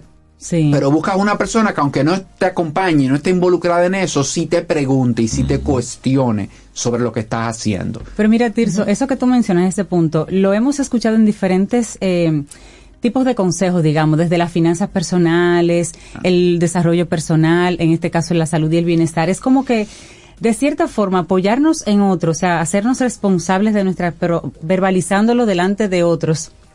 Nos, nos da un chin de vergüenza. O sea, dígalo para que usted le dé vergüenza no hacerlo, porque alguien le va a preguntar y le va a dar seguimiento. Y veo que, que es tan relevante para la gente, o sea, no quedarse con el compromiso personal, porque los rompemos fácil, claro, ese compromiso. Pero si ya hay otra persona que no sea tan de confianza. Te estoy mirando. Que te mire y te pregunte, tú me dijiste a principios de año tal cosa. Pero recuerda, sí. ahora que tú mencionas eso, recuerda que hay una aplicación de de una persona que tú colocas tu cámara para uh-huh. los que trabajan eh, ah, freelance sí. en su casa sí. y esa cámara los está viendo, entonces eso los obliga a estar productivos. Entonces tú dices, pero es que realmente el ser humano necesita sentirse observado para poder cumplir. ¿Dónde está eso de la autogestión, de la autorregulación. Eso es autogestión un poquito, un poquito coercitiva. Sí, definitivamente ayuda, ayuda. Hay algo del ser humano que en algunos aspectos necesita rendirle a algo. Que rendirle cuentas a alguien. Rendir sí. cuentas a alguien de, de, de alguna forma creativa. Pero es creativa. Muy honesto y muy humilde tú saber que solo tú, tú puedes fallar y buscar un elemento así, sea una aplicación o una persona para que te ayude. Eso, eso requiere mucha, mucha humildad. Claro. Y mucha valentía, tú saber que eso es parte de tu autogestión, ponerte algo así para ayudarte. Totalmente, totalmente. Y eso que dijiste de las finanzas personales, y quiero hacer la aclaración, por eso dije salud y bienestar, estos pasos, por eso que dijiste de las finanzas personales, porque ahí sí va, puede haber una línea de tiempo. Porque si yo tengo una deuda y debo pagarla antes de un tiempo, ahí sí no puedo, entonces... A eso me estoy refiriendo también con a los de salud y bienestar, no le pongas tiempo. Porque Totalmente. En el ochenta y cinco por ciento de los casos yo quiero empezar a comer bien, a hacer ejercicio, a dormir mejor. No es porque tengo un problema. Sí, hay gente que tiene una condición y debe hacerlo ya uh-huh. con otro Exacto. sentido de urgencia. Pero en la mayoría de los casos, esto no es el caso. Es por algo que yo simplemente decido uh-huh. y que yo quiero. Entonces, no lo lleves a, a, a, a ese tiempo en que entonces no veo el resultado y ahí me desmotivo y ahí suelto. Y también ahí viene la culpa. Claro. Es decir, porque cuando siento que fallé, viene el látigo. Entonces, uh-huh. eso no ayuda al proceso. Claro. Uh-huh. Totalmente, totalmente. Otro, otro punto muy importante es revisar el ambiente en el que tú vas a realizar ese comportamiento. Es decir, yo quiero empezar a comer mejor. ¿Cómo está mi despensa y mi nevera? ¿Cómo está mi casa? ¿Qué hay a la mano siempre? ¿Qué es lo primero que yo veo cuando tengo hambre? Revisar ese, ese ambiente. Y si voy a hacer ejercicio, buscar un lugar en el que yo me sienta uh-huh. cómodo. Si yo no soy de gimnasio, o si yo soy de gimnasio, buscar un gimnasio en el que el ambiente me sienta cómodo. El ambiente va a ayudar muchísimo al comportamiento y eso lo pasamos por alto. Si yo quiero dormir mejor, definitivamente si tu habitación está dispuesta de una forma que invite al descanso, que, que esté la cama bien, que no haya muchas televisiones grandes y aparatos mm. electrónicos, vas a dormir mejor.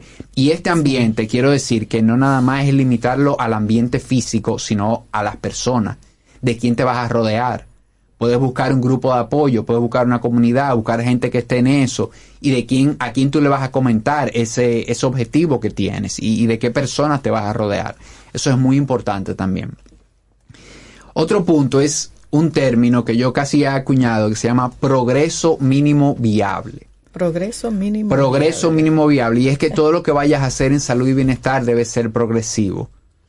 En este tipo de, de objetivos, el ir de cero a cien es lo que más puede desmotivarte. Uh-huh. Porque te vas a dar cuenta que es pesado, que no se puede hacer. Es esta persona que lleva una vida sedentaria y que se despierta un día y dice que quiere correr diez kilómetros al mirador. Correcto. Entonces, sí. no, eso no es para mí, Después eso es pesado, ya, ya me duele todo. Uno. Claro, eso no es para ti, porque claro. de la cama a correr diez kilómetros. ¿Tú sabes la gente que está lesionada por eso? Exactamente. Por ese ímpetu. Sí, sí, uh-huh. sí. El ímpetu en general claro. no es buen consejero. Claro, entonces el progreso mínimo viable es ir progresivo. O sea, si tú eres sedentario y quieres hacer actividad física, quizás tu, tu punto de, de inicio es empezar a caminar. Caminar media hora, veinte minutos y, y ir por ahí, y esto aplica a todo en alimentación.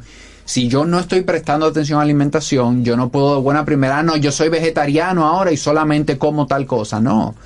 Enfócate, claro, de tus tres comidas al día, sí. enfócate Exacto. en hacer una, Exacto. una que, que tú digas, mira, me senté intencionalmente, diseñé el plato, Exacto. por ejemplo, y comí y bien. Y ya, empieza claro. por ahí, y las otras, claro. síguelas como tú normalmente las haces. Y es importante que tú lo recalques de esa forma, sí. Tirso, porque no hay prisa. Es decir, esa meta te la estás poniendo tú contigo, con un objetivo. Entonces, primero, no tienes que demostrarle nada a nadie.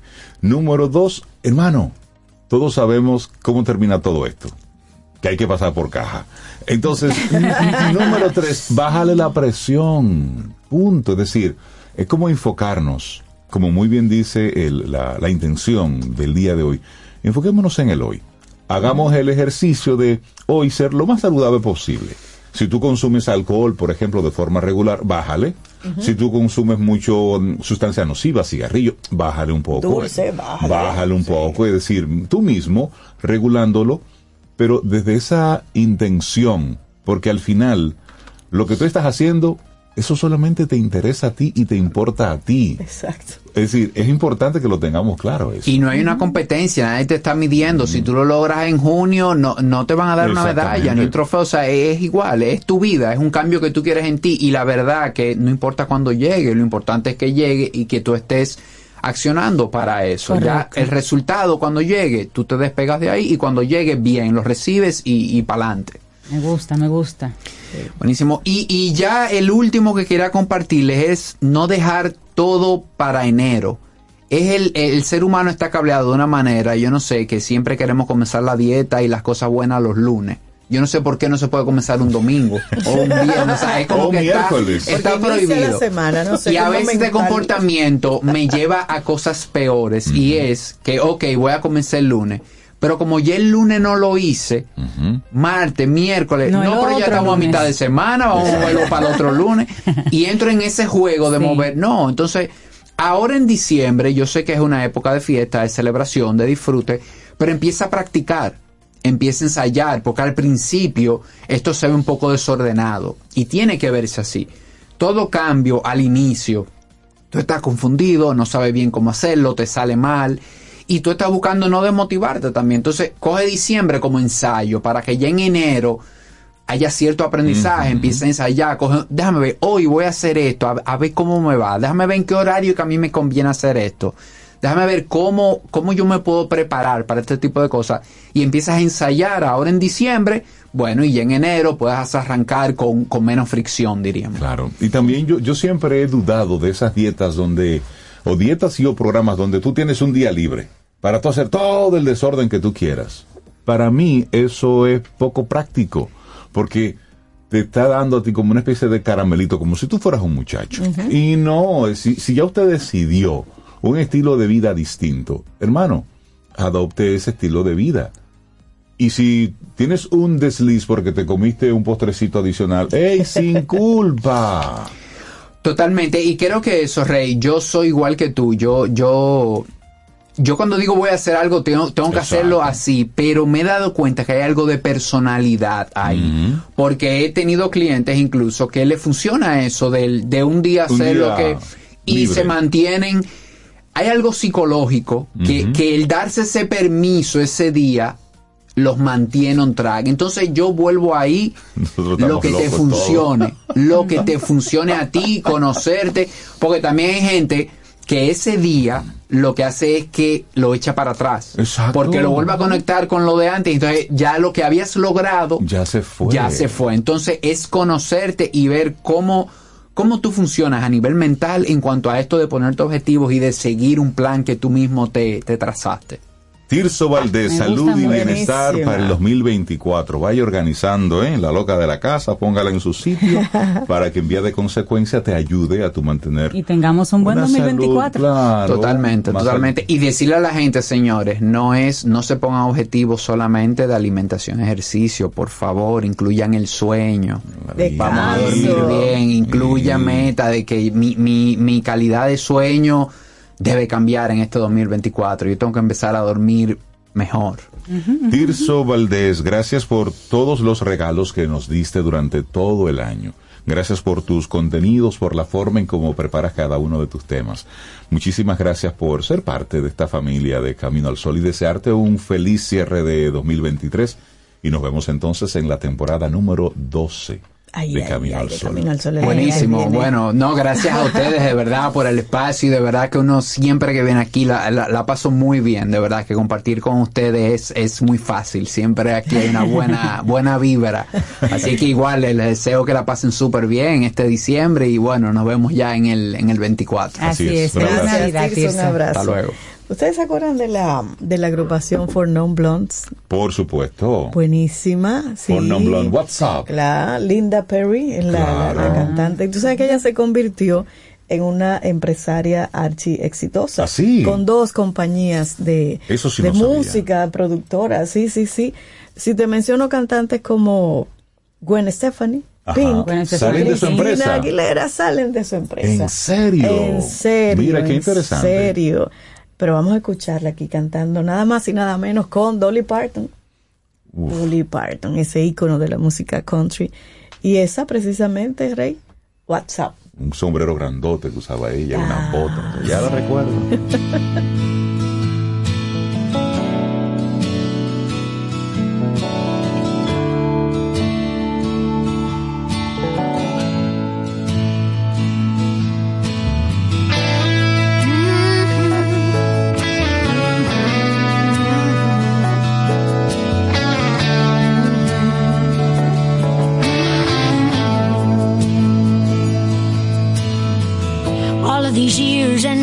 Is still just trying to get up that great big hill of hope for a destination. I realized quickly when I knew I should that the world was made up of this brotherhood of man, for whatever that means. And so I cry sometimes when I'm lying in bed, just to get it all out, what's in my head now. I'm feeling a little peculiar.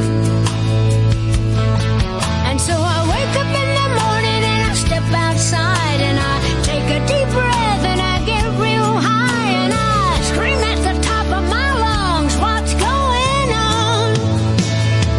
And then I say, hey, yeah, yeah, yeah.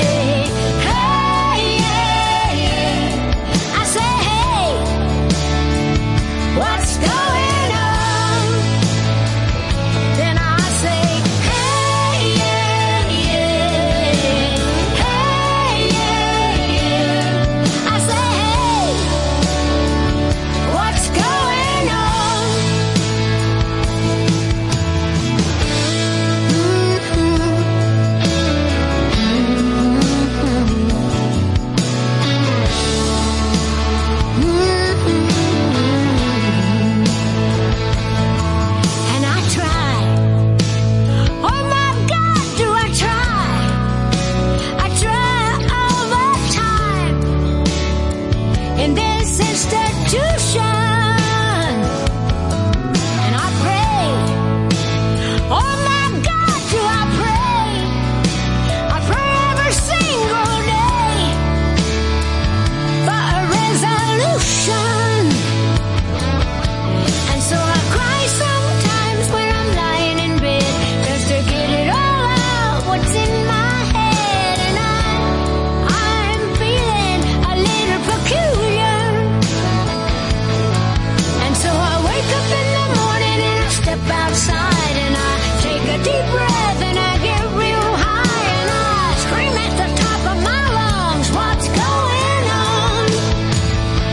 And then I say, hey, yeah, yeah, hey, yeah, yeah. I say, hey, what's going on?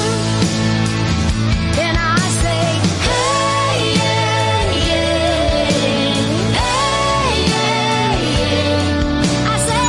yeah, yeah, hey, yeah, yeah. I say, hey, what's going on? Then I say, hey, yeah, yeah, hey, yeah, yeah. I say, hey, what's going on?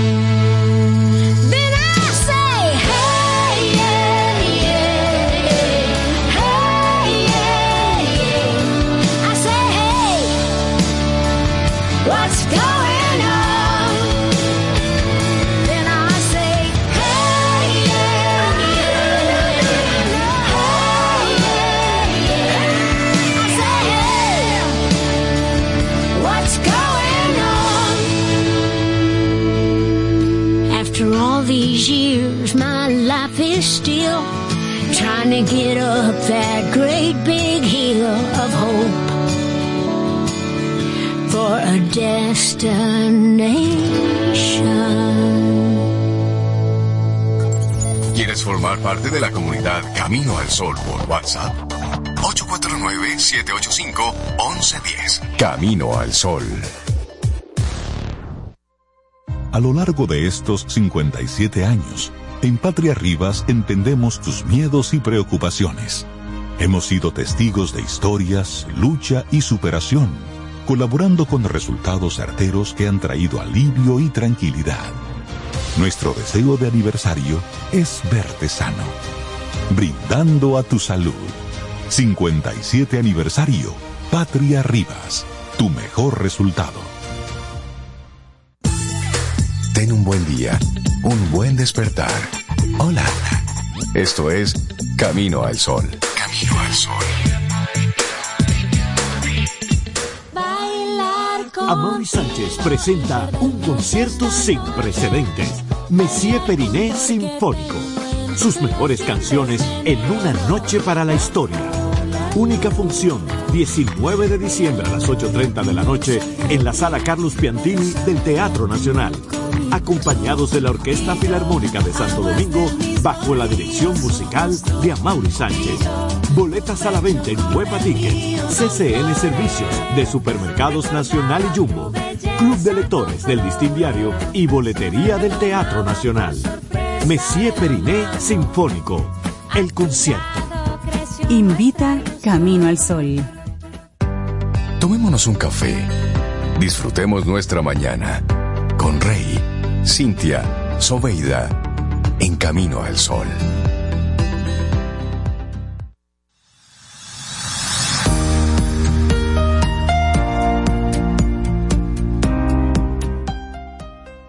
La verdadera estabilidad yace en la capacidad de adaptarse a los cambios sin perder tu esencia. Una frase hermosísima de Gabriel García Márquez. Y seguimos en este Camino al Sol a través de Estación noventa y siete punto siete F M y también camino al sol punto do. Entra, conecta con todos los contenidos que tenemos ahí, camino al sol punto do.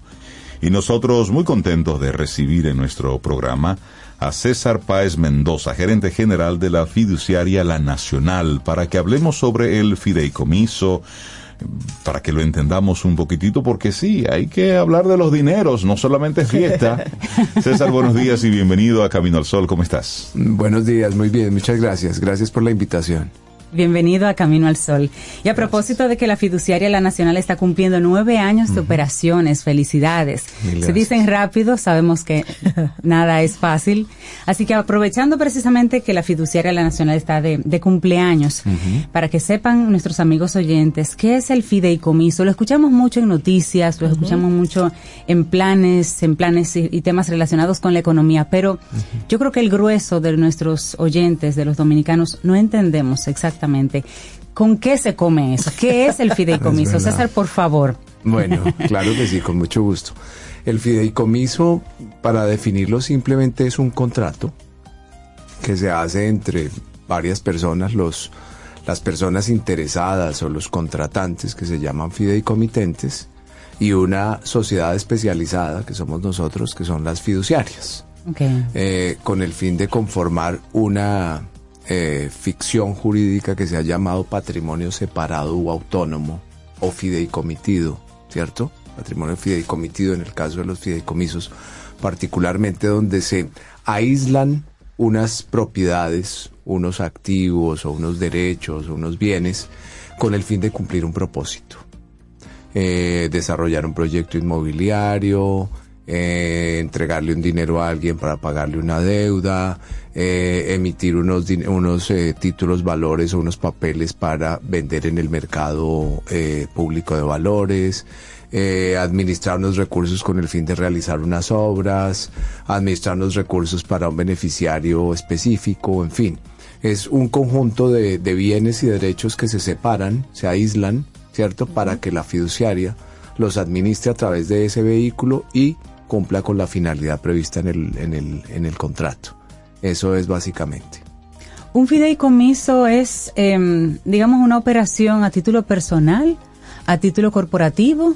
¿Se dan ambos casos? Se dan ambos casos. Puede haber eh, fideicomitentes o, o eh, personas que son personas eh, jurídicas, y puede haber fideicomitentes también que son personas físicas. No hay ningún... una restricción para eso en, en la ley dominicana. Yo he escuchado, eh, José, algunas, José no, perdóname, eh, algunas, César, inmobiliarias uh-huh. que están vendiendo a través de un fideicomiso. Sí. ¿Cómo funciona eso y cuál es la ventaja para una persona común y corriente como nosotros? Sí.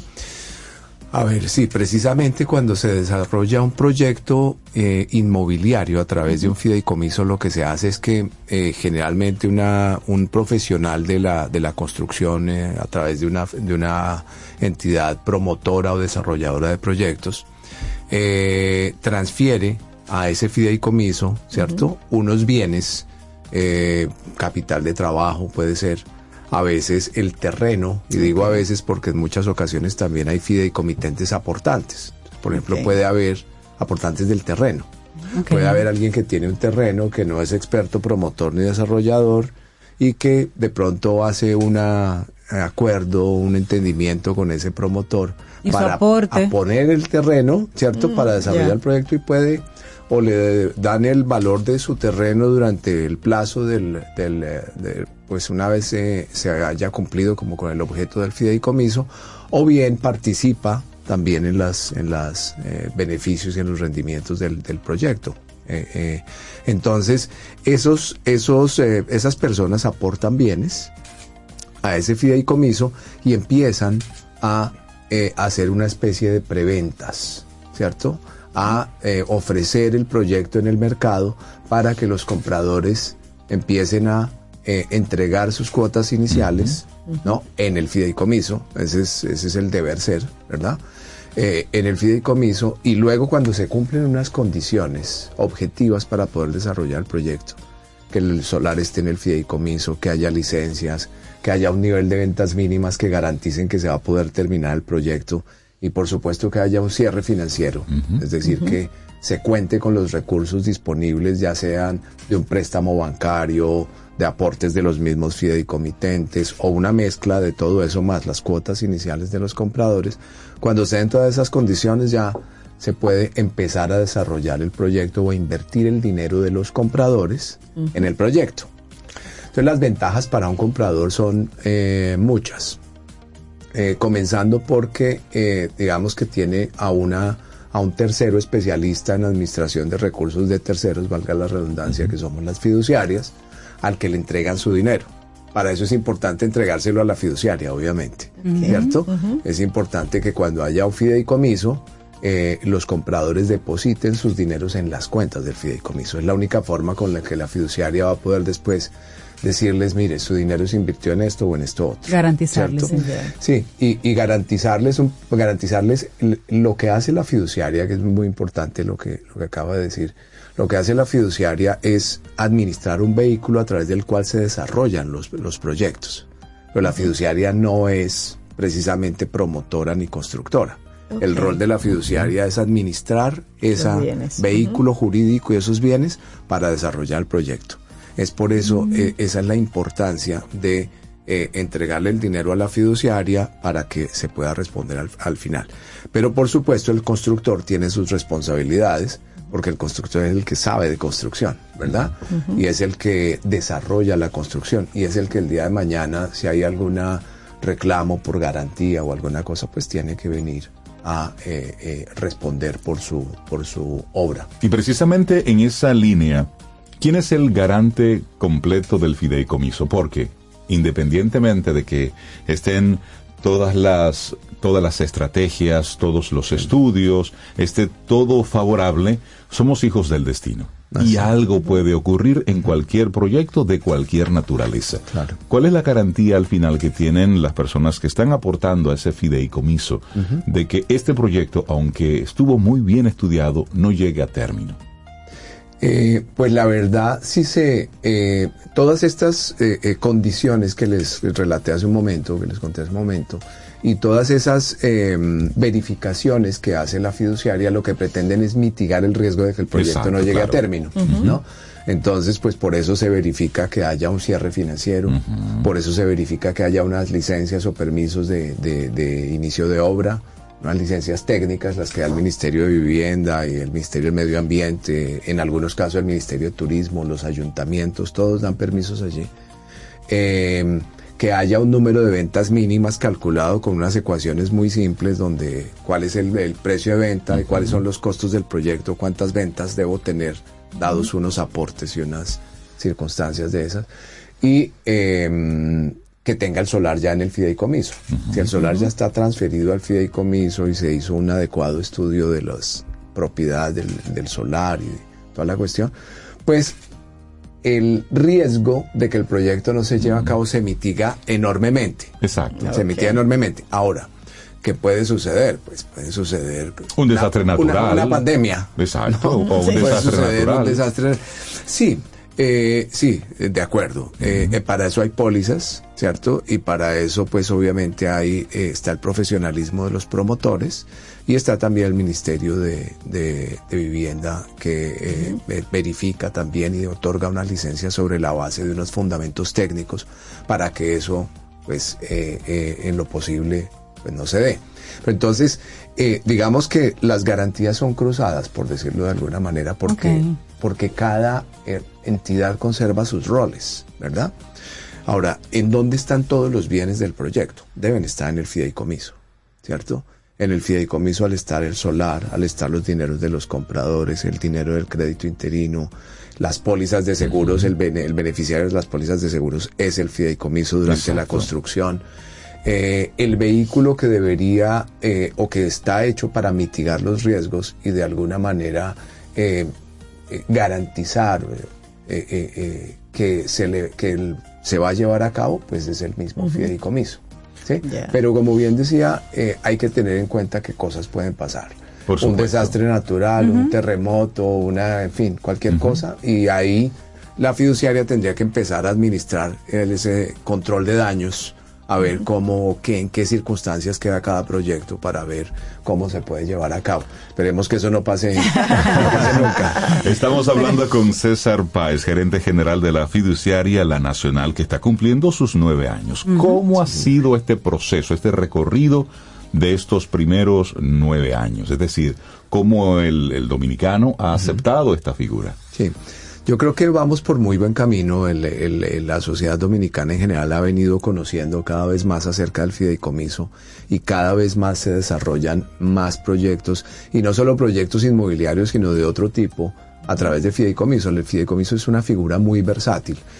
El camino ha sido, no ha, no, no es, no ha tenido, no le han faltado sus dificultades, obviamente, pero también... Como todo. Eh, como claro. todo, exactamente.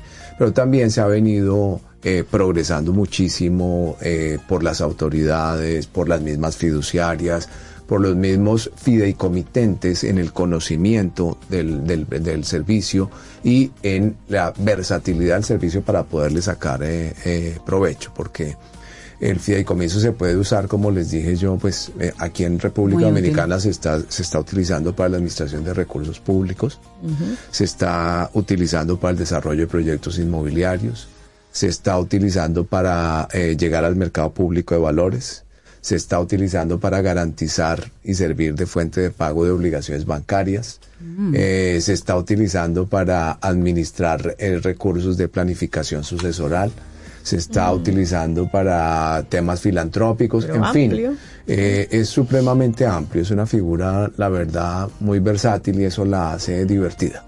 No, eso la hace, la hace divertida, sí.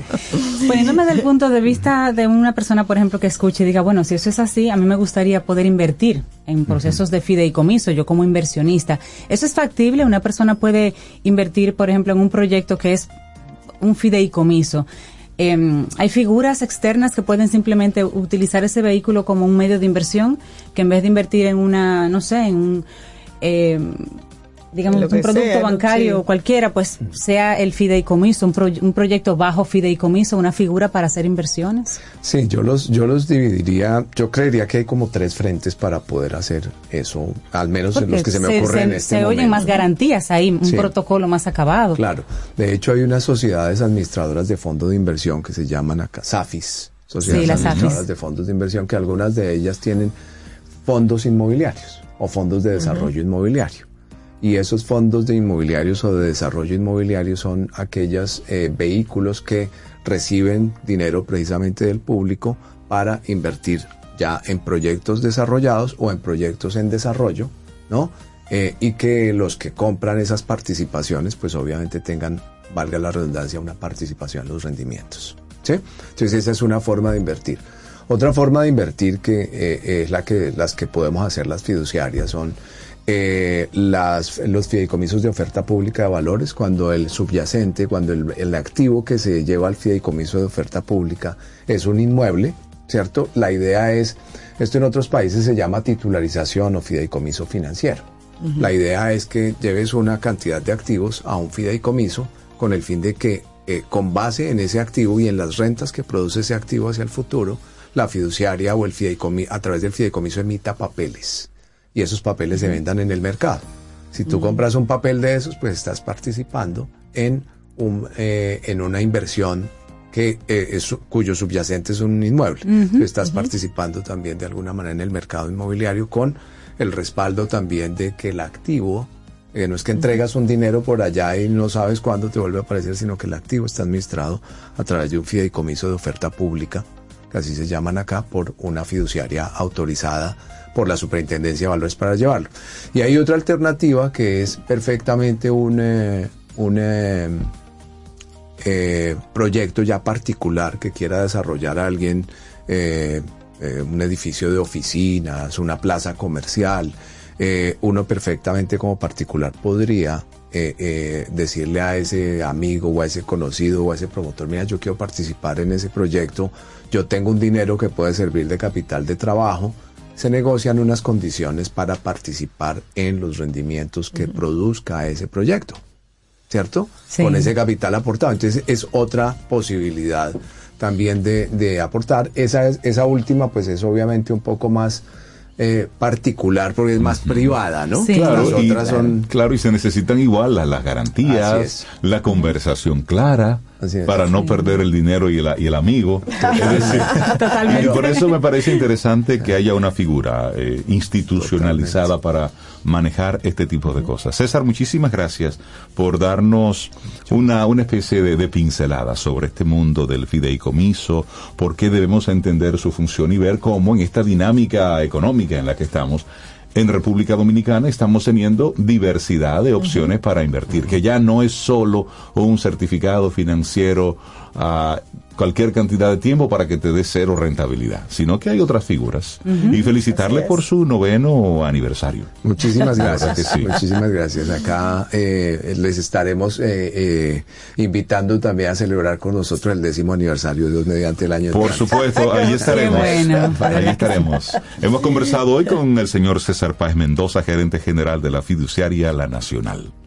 Seguimos sobre con música. Ay, sí, y aprovechando a César, colombiano, ¿sabes? Sí. Recuerdo aquel momento, ¿se acuerdan cuando estábamos en un almuerzo allá en Cali? Ajá. Que una chica cantó una canción Precioso, preciosísima. Sí. Pues César, esta es la canción. Te invito, Herencia Timbiqui. Así sí. se llama. Esa, esa. Lindo día. Gracias, César, un abrazo.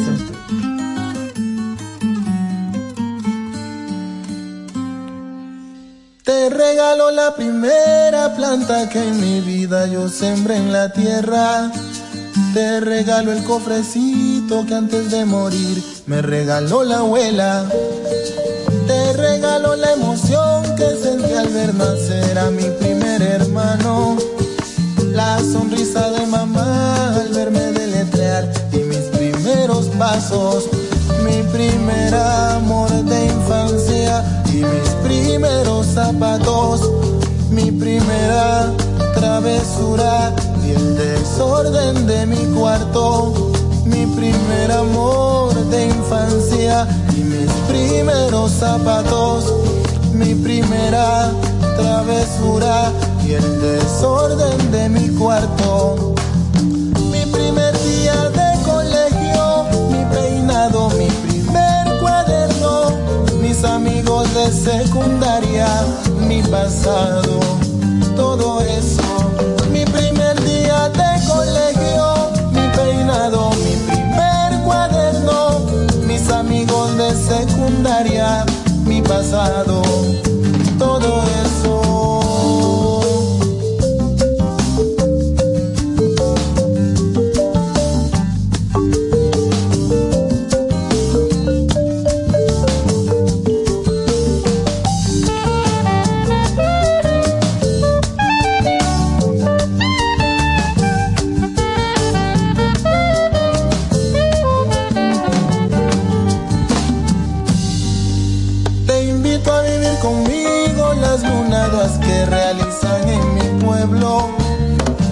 noches de luna llena y los aguaceros, cuando ya es invierno, nuestras fiestas patronales, a ver los arrullos en cada diciembre, y juntos en año nuevo tratar de cumplir los sueños que se tienen, la experiencia de mis viejos y el dolor de sus ancestros, los poderes de sus dioses, sus odios y sus anhelos, la experiencia de mis viejos y el dolor de mis ancestros, los poderes de sus dioses, sus odios y sus anhelos.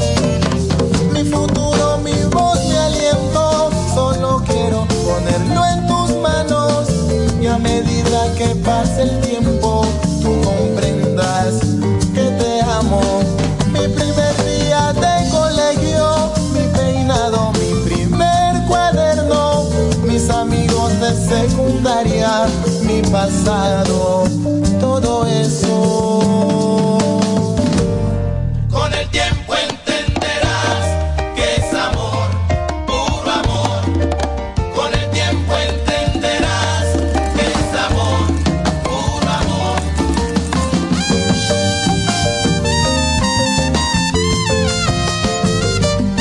Con el tiempo entenderás que es amor, puro amor. Sabrás que en la madrugada voy a llenarte de amor.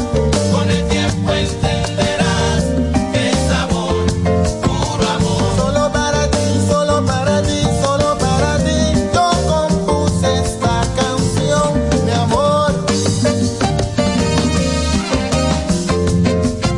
Con el tiempo entenderás que es amor, puro amor.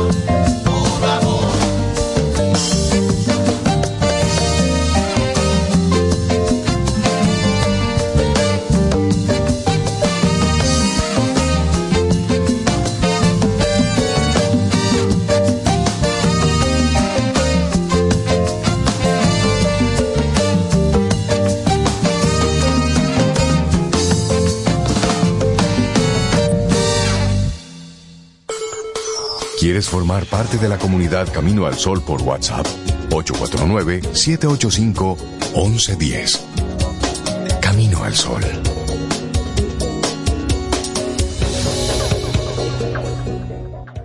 Si de algo saben las abejas, es de flores. Hay de todo tipo y para todos los momentos. Lo importante no es solo su color, tamaño o forma, sino lo que hace sentir cada una. Y para esos sentimientos trabajan, igual que el Banco Central, que trabaja para hacer florecer la economía y que sientas estabilidad, para ese sentimiento de crecimiento y desarrollo, para que la primavera llegue a todos los sectores y los planes de muchos den grandes frutos. Banco Central de la República Dominicana, trabajando por una estabilidad que se siente. Color y textura se unen en la auténtica cien por ciento ultraacrílica semigloss de Pinturas Popular. La pintura acrílica de acabado semibrillante, ideal para recubrir superficies expuestas a tráfico intenso que requieren una pintura de terminación tersa como la seda. Disponible en una nueva y amplia gama de colores para satisfacer todos los gustos. Desde siempre y por siempre para ti. Pinturas Popular, la pintura. Ten un buen día, un buen despertar. Hola. Esto es Camino al Sol. Camino al Sol. Infórmate antes de invertir. Investiga el potencial de ganancias y las posibilidades de pérdidas de cualquier producto de inversión. Ejerce tus finanzas con propósito. Es un consejo de Banco Popular. A tu lado, siempre. Tienda es sinónimo de Joarla. Proyecto es sinónimo de Guara. Negocio es sinónimo de Claudia. Comercio es sinónimo de Rosa. Mercado es sinónimo de Katy. Emprende se escribe con tu nombre, mujer que crea su futuro. Descubre un espacio lleno de beneficios para acompañarte desde la idea inicial hasta la apertura y desarrollo de tu negocio a través de capacitaciones y mentorías. Tú también puedes ser parte de Emprende Mujer. Popular, a tu lado siempre. Amaury Sánchez presenta un concierto sin precedentes. Messier Periné Sinfónico. Sus mejores canciones en una noche para la historia. Única función, diecinueve de diciembre a las ocho y media de la noche en la Sala Carlos Piantini del Teatro Nacional. Acompañados de la Orquesta Filarmónica de Santo Domingo, bajo la dirección musical de Amaury Sánchez. Boletas a la venta en Huepa Ticket, C C N Servicios de Supermercados Nacional y Jumbo, Club de Lectores del Listín Diario y Boletería del Teatro Nacional. Messier Periné Sinfónico, el concierto. Invita Camino al Sol. Para iniciar tu día, Camino al Sol.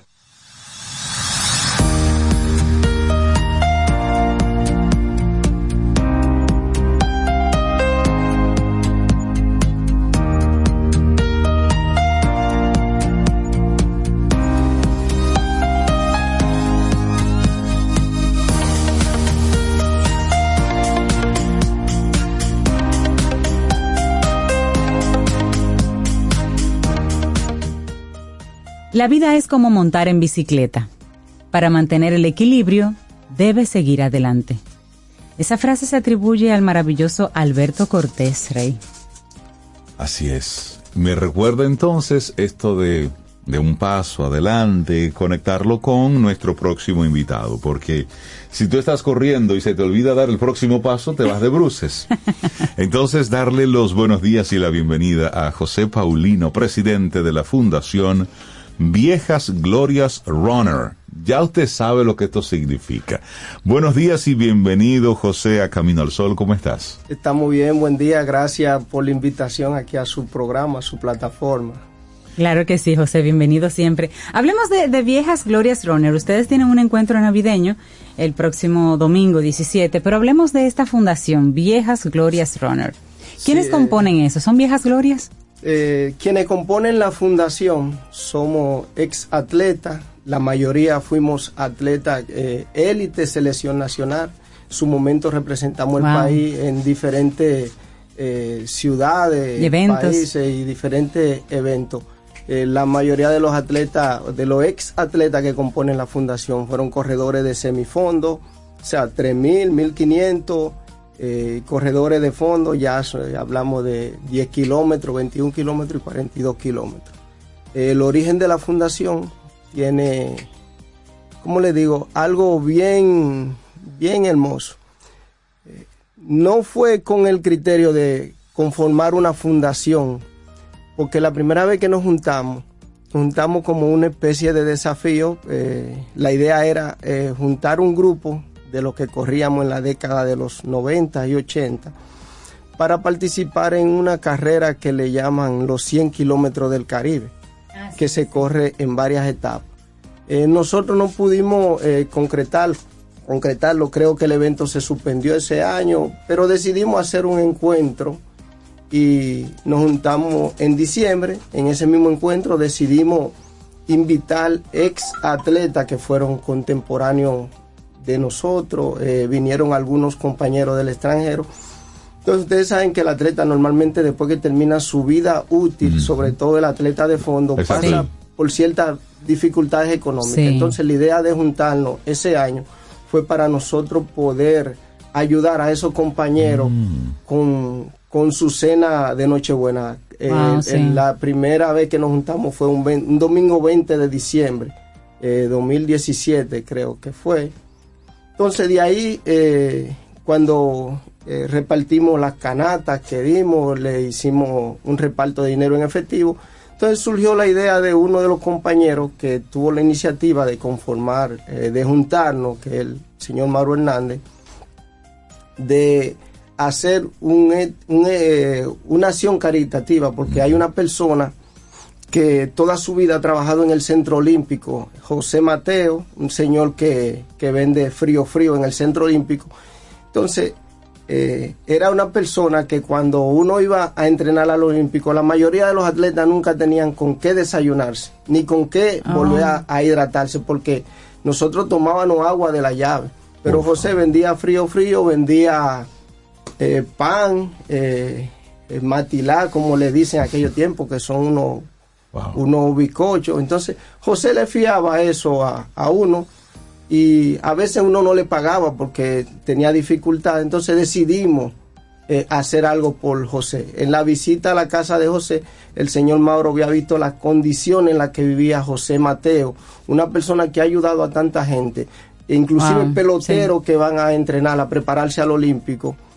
Y, y no podía vivir en esas condiciones porque ayudaba a tantas personas que en, en, ya en estos momentos eran personas vida, a, a sí. que se habían superado económicamente. Claro. Entonces decidimos hacerle la casa a José. Ese fue el primer reto. Entonces eh, tomamos esa decisión, eh, buscamos un compañero que nos ayudó con un plano de la casa donde él estaba y en, eh, arrancamos mano a la obra. En, y el, se dos mil, hizo, se en el dos mil dieciocho y le hicimos su casa a José, y a partir de ahí decidimos entonces hacer una fundación para en ese, ese proceso seguir ayudando a ah, otro claro. a otro ex atleta. Qué hermoso. Entonces, qué hermoso. Eh, hemos seguido ese proceso todo el año, porque la, lo de nosotros no solamente juntarnos para esta actividad de diciembre, sino que en todo el transcurso del año nosotros vamos ayudando a esos compañeros que no solamente viven aquí en la capital, sino en todo el territorio nacional. Claro. Y lo ayudamos con su medicamento, que es normal, una persona ya de sesenta, setenta años. Muchas veces lo ayudamos con, con raciones alimenticias. Eh, tenemos miembros de la fundación en toda, en, a mm. nivel nacional para eso, que nos identifican la, la, la, las necesidades.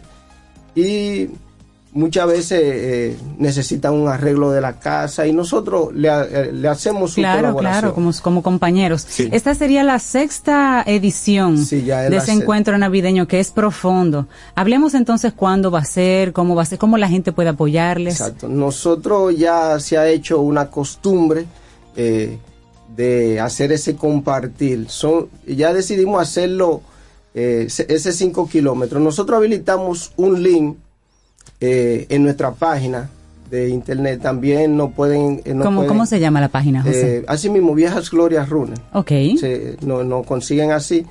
Ahí habilitamos un link para, para que la persona que quiera participar con nosotros se inscriba. Ya es una actividad familiar, porque la gente viene de diferentes partes del país, eh, traen los hijos.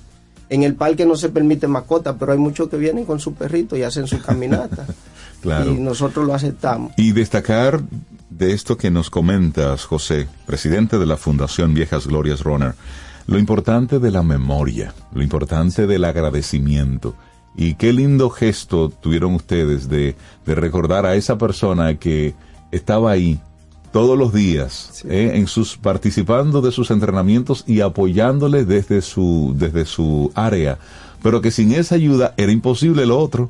Así y qué, qué lindo gesto de ustedes arrancar todo esto con desde ahí, y por supuesto recordar a los que en su momento le dieron gloria a este país. Y esto es como una especie también de llamado a las mismas autoridades. Así es. Porque cuando los atletas están recibiendo la medalla, los aplaudimos desde aquí, los recibimos en el aeropuerto, pero no más. Porque ese entrenamiento no es fruto de un apoyo estatal, ese entrenamiento es fruto de esos apoyos que son anónimos, colaterales, sí. colaterales de esa gente que está ahí. Y luego, como tú muy bien dices, una vez termina esa, esa carrera de mucho sacrificio, de mucho esfuerzo, pues lamentablemente la mayoría de esos atletas quedan en un estado económico triste, donde necesitan recibir algún tipo de apoyo. Sí, eh...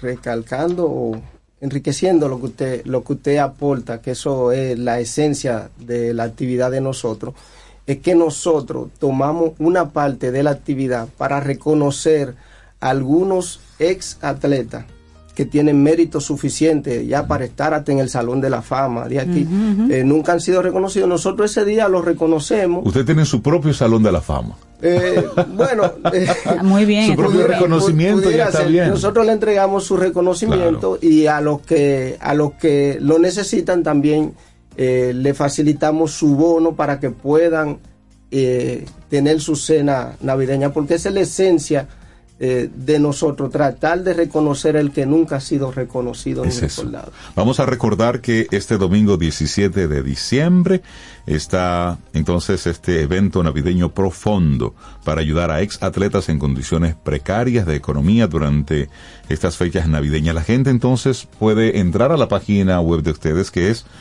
viejasgloriasrunners punto com, sí, sí. Y ahí hay un link donde la gente puede hacer sus aportes. Exacto. No, no para hacer el aporte, el link es para que se inscriban en la actividad. Perfecto. Pero buenísimo. Ahí en la página de nosotros están los mecanismos, está buenísimo. Nuestra cuenta de banco, que el que quiera también aportar, hacer una donación, sí, sí, sí. Muchas veces sucede. Todo eso es necesario. Y nos aporta y nos ayuda para el evento. Muchísimas el evento gracias. De nosotros sí. eh, tenía la, tiene la característica de que un, ahora estamos cobrando quinientos pesos de inscripción, uh-huh. Pero las versiones anteriores eran gratis. Cobramos esos quinientos pesos de inscripción para poder... Y eso poder, es simbólico. Exacto, algo simbólico, y que también haga un compromiso al que... Al que eh, como ya reserva, pagó, que vaya. Que vaya. Y pueda ir. Por supuesto. Muchas veces bien. La gente se inscribe, no ocupa el espacio y, y luego, luego no va. va. Claro. Luego no va. Sí, darle las gracias a José Paulino por lo que están haciendo y por supuesto... a a ti junto con todo el equipo de la Fundación Viejas Glorias Runner. Felicitarles por esta por esta iniciativa y ojalá que mucha gente se, se anime a estar apoyándoles. Oh, muchísimas gracias. Gracias a ustedes, gracias a ustedes por el espacio y están invitados a participar con nosotros este domingo diecisiete. Muchísimas gracias. Gracias, José. Y así llegamos nosotros al final de nuestro programa Camino al Sol por este martes, mañana miércoles. Si el universo sigue conspirando, si usted quiere y nosotros estamos aquí, tendremos entonces un nuevo Camino al Sol. Y nos vamos con música. Nos vamos con música. Aquí tenemos a... Hello, darkness, my old friend. Ah, me encanta. I've come hasta mañana. Lindo día. Because a vision softly creeping left its seeds while I was sleeping, and the vision that was planted in my brain still remains within the sound of silence. In restless dreams I walked alone, narrow streets of cobblestone, neath the halo of a street lamp, I turned my collar to the cold and damp, when my eyes were stabbed by the flash of a neon light that's the sound of silence, and in the naked light I saw ten thousand people, maybe more, people talking without speaking, people hearing without listening, people writing songs.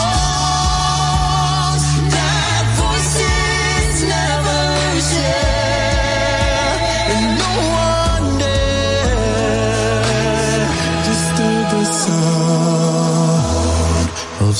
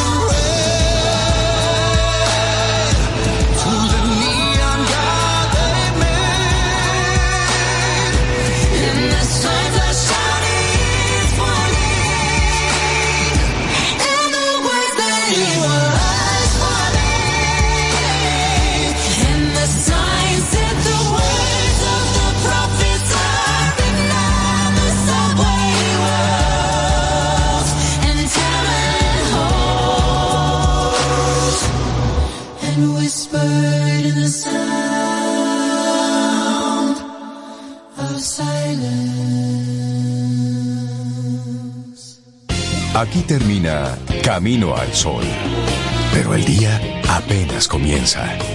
Vívelo, Camino al Sol. Estación noventa y siete punto siete.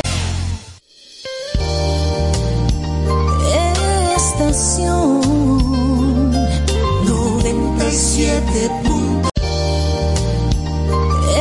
Estación noventa y siete. Estación noventa y siete. Estación noventa y siete. noventa y siete. noventa y siete.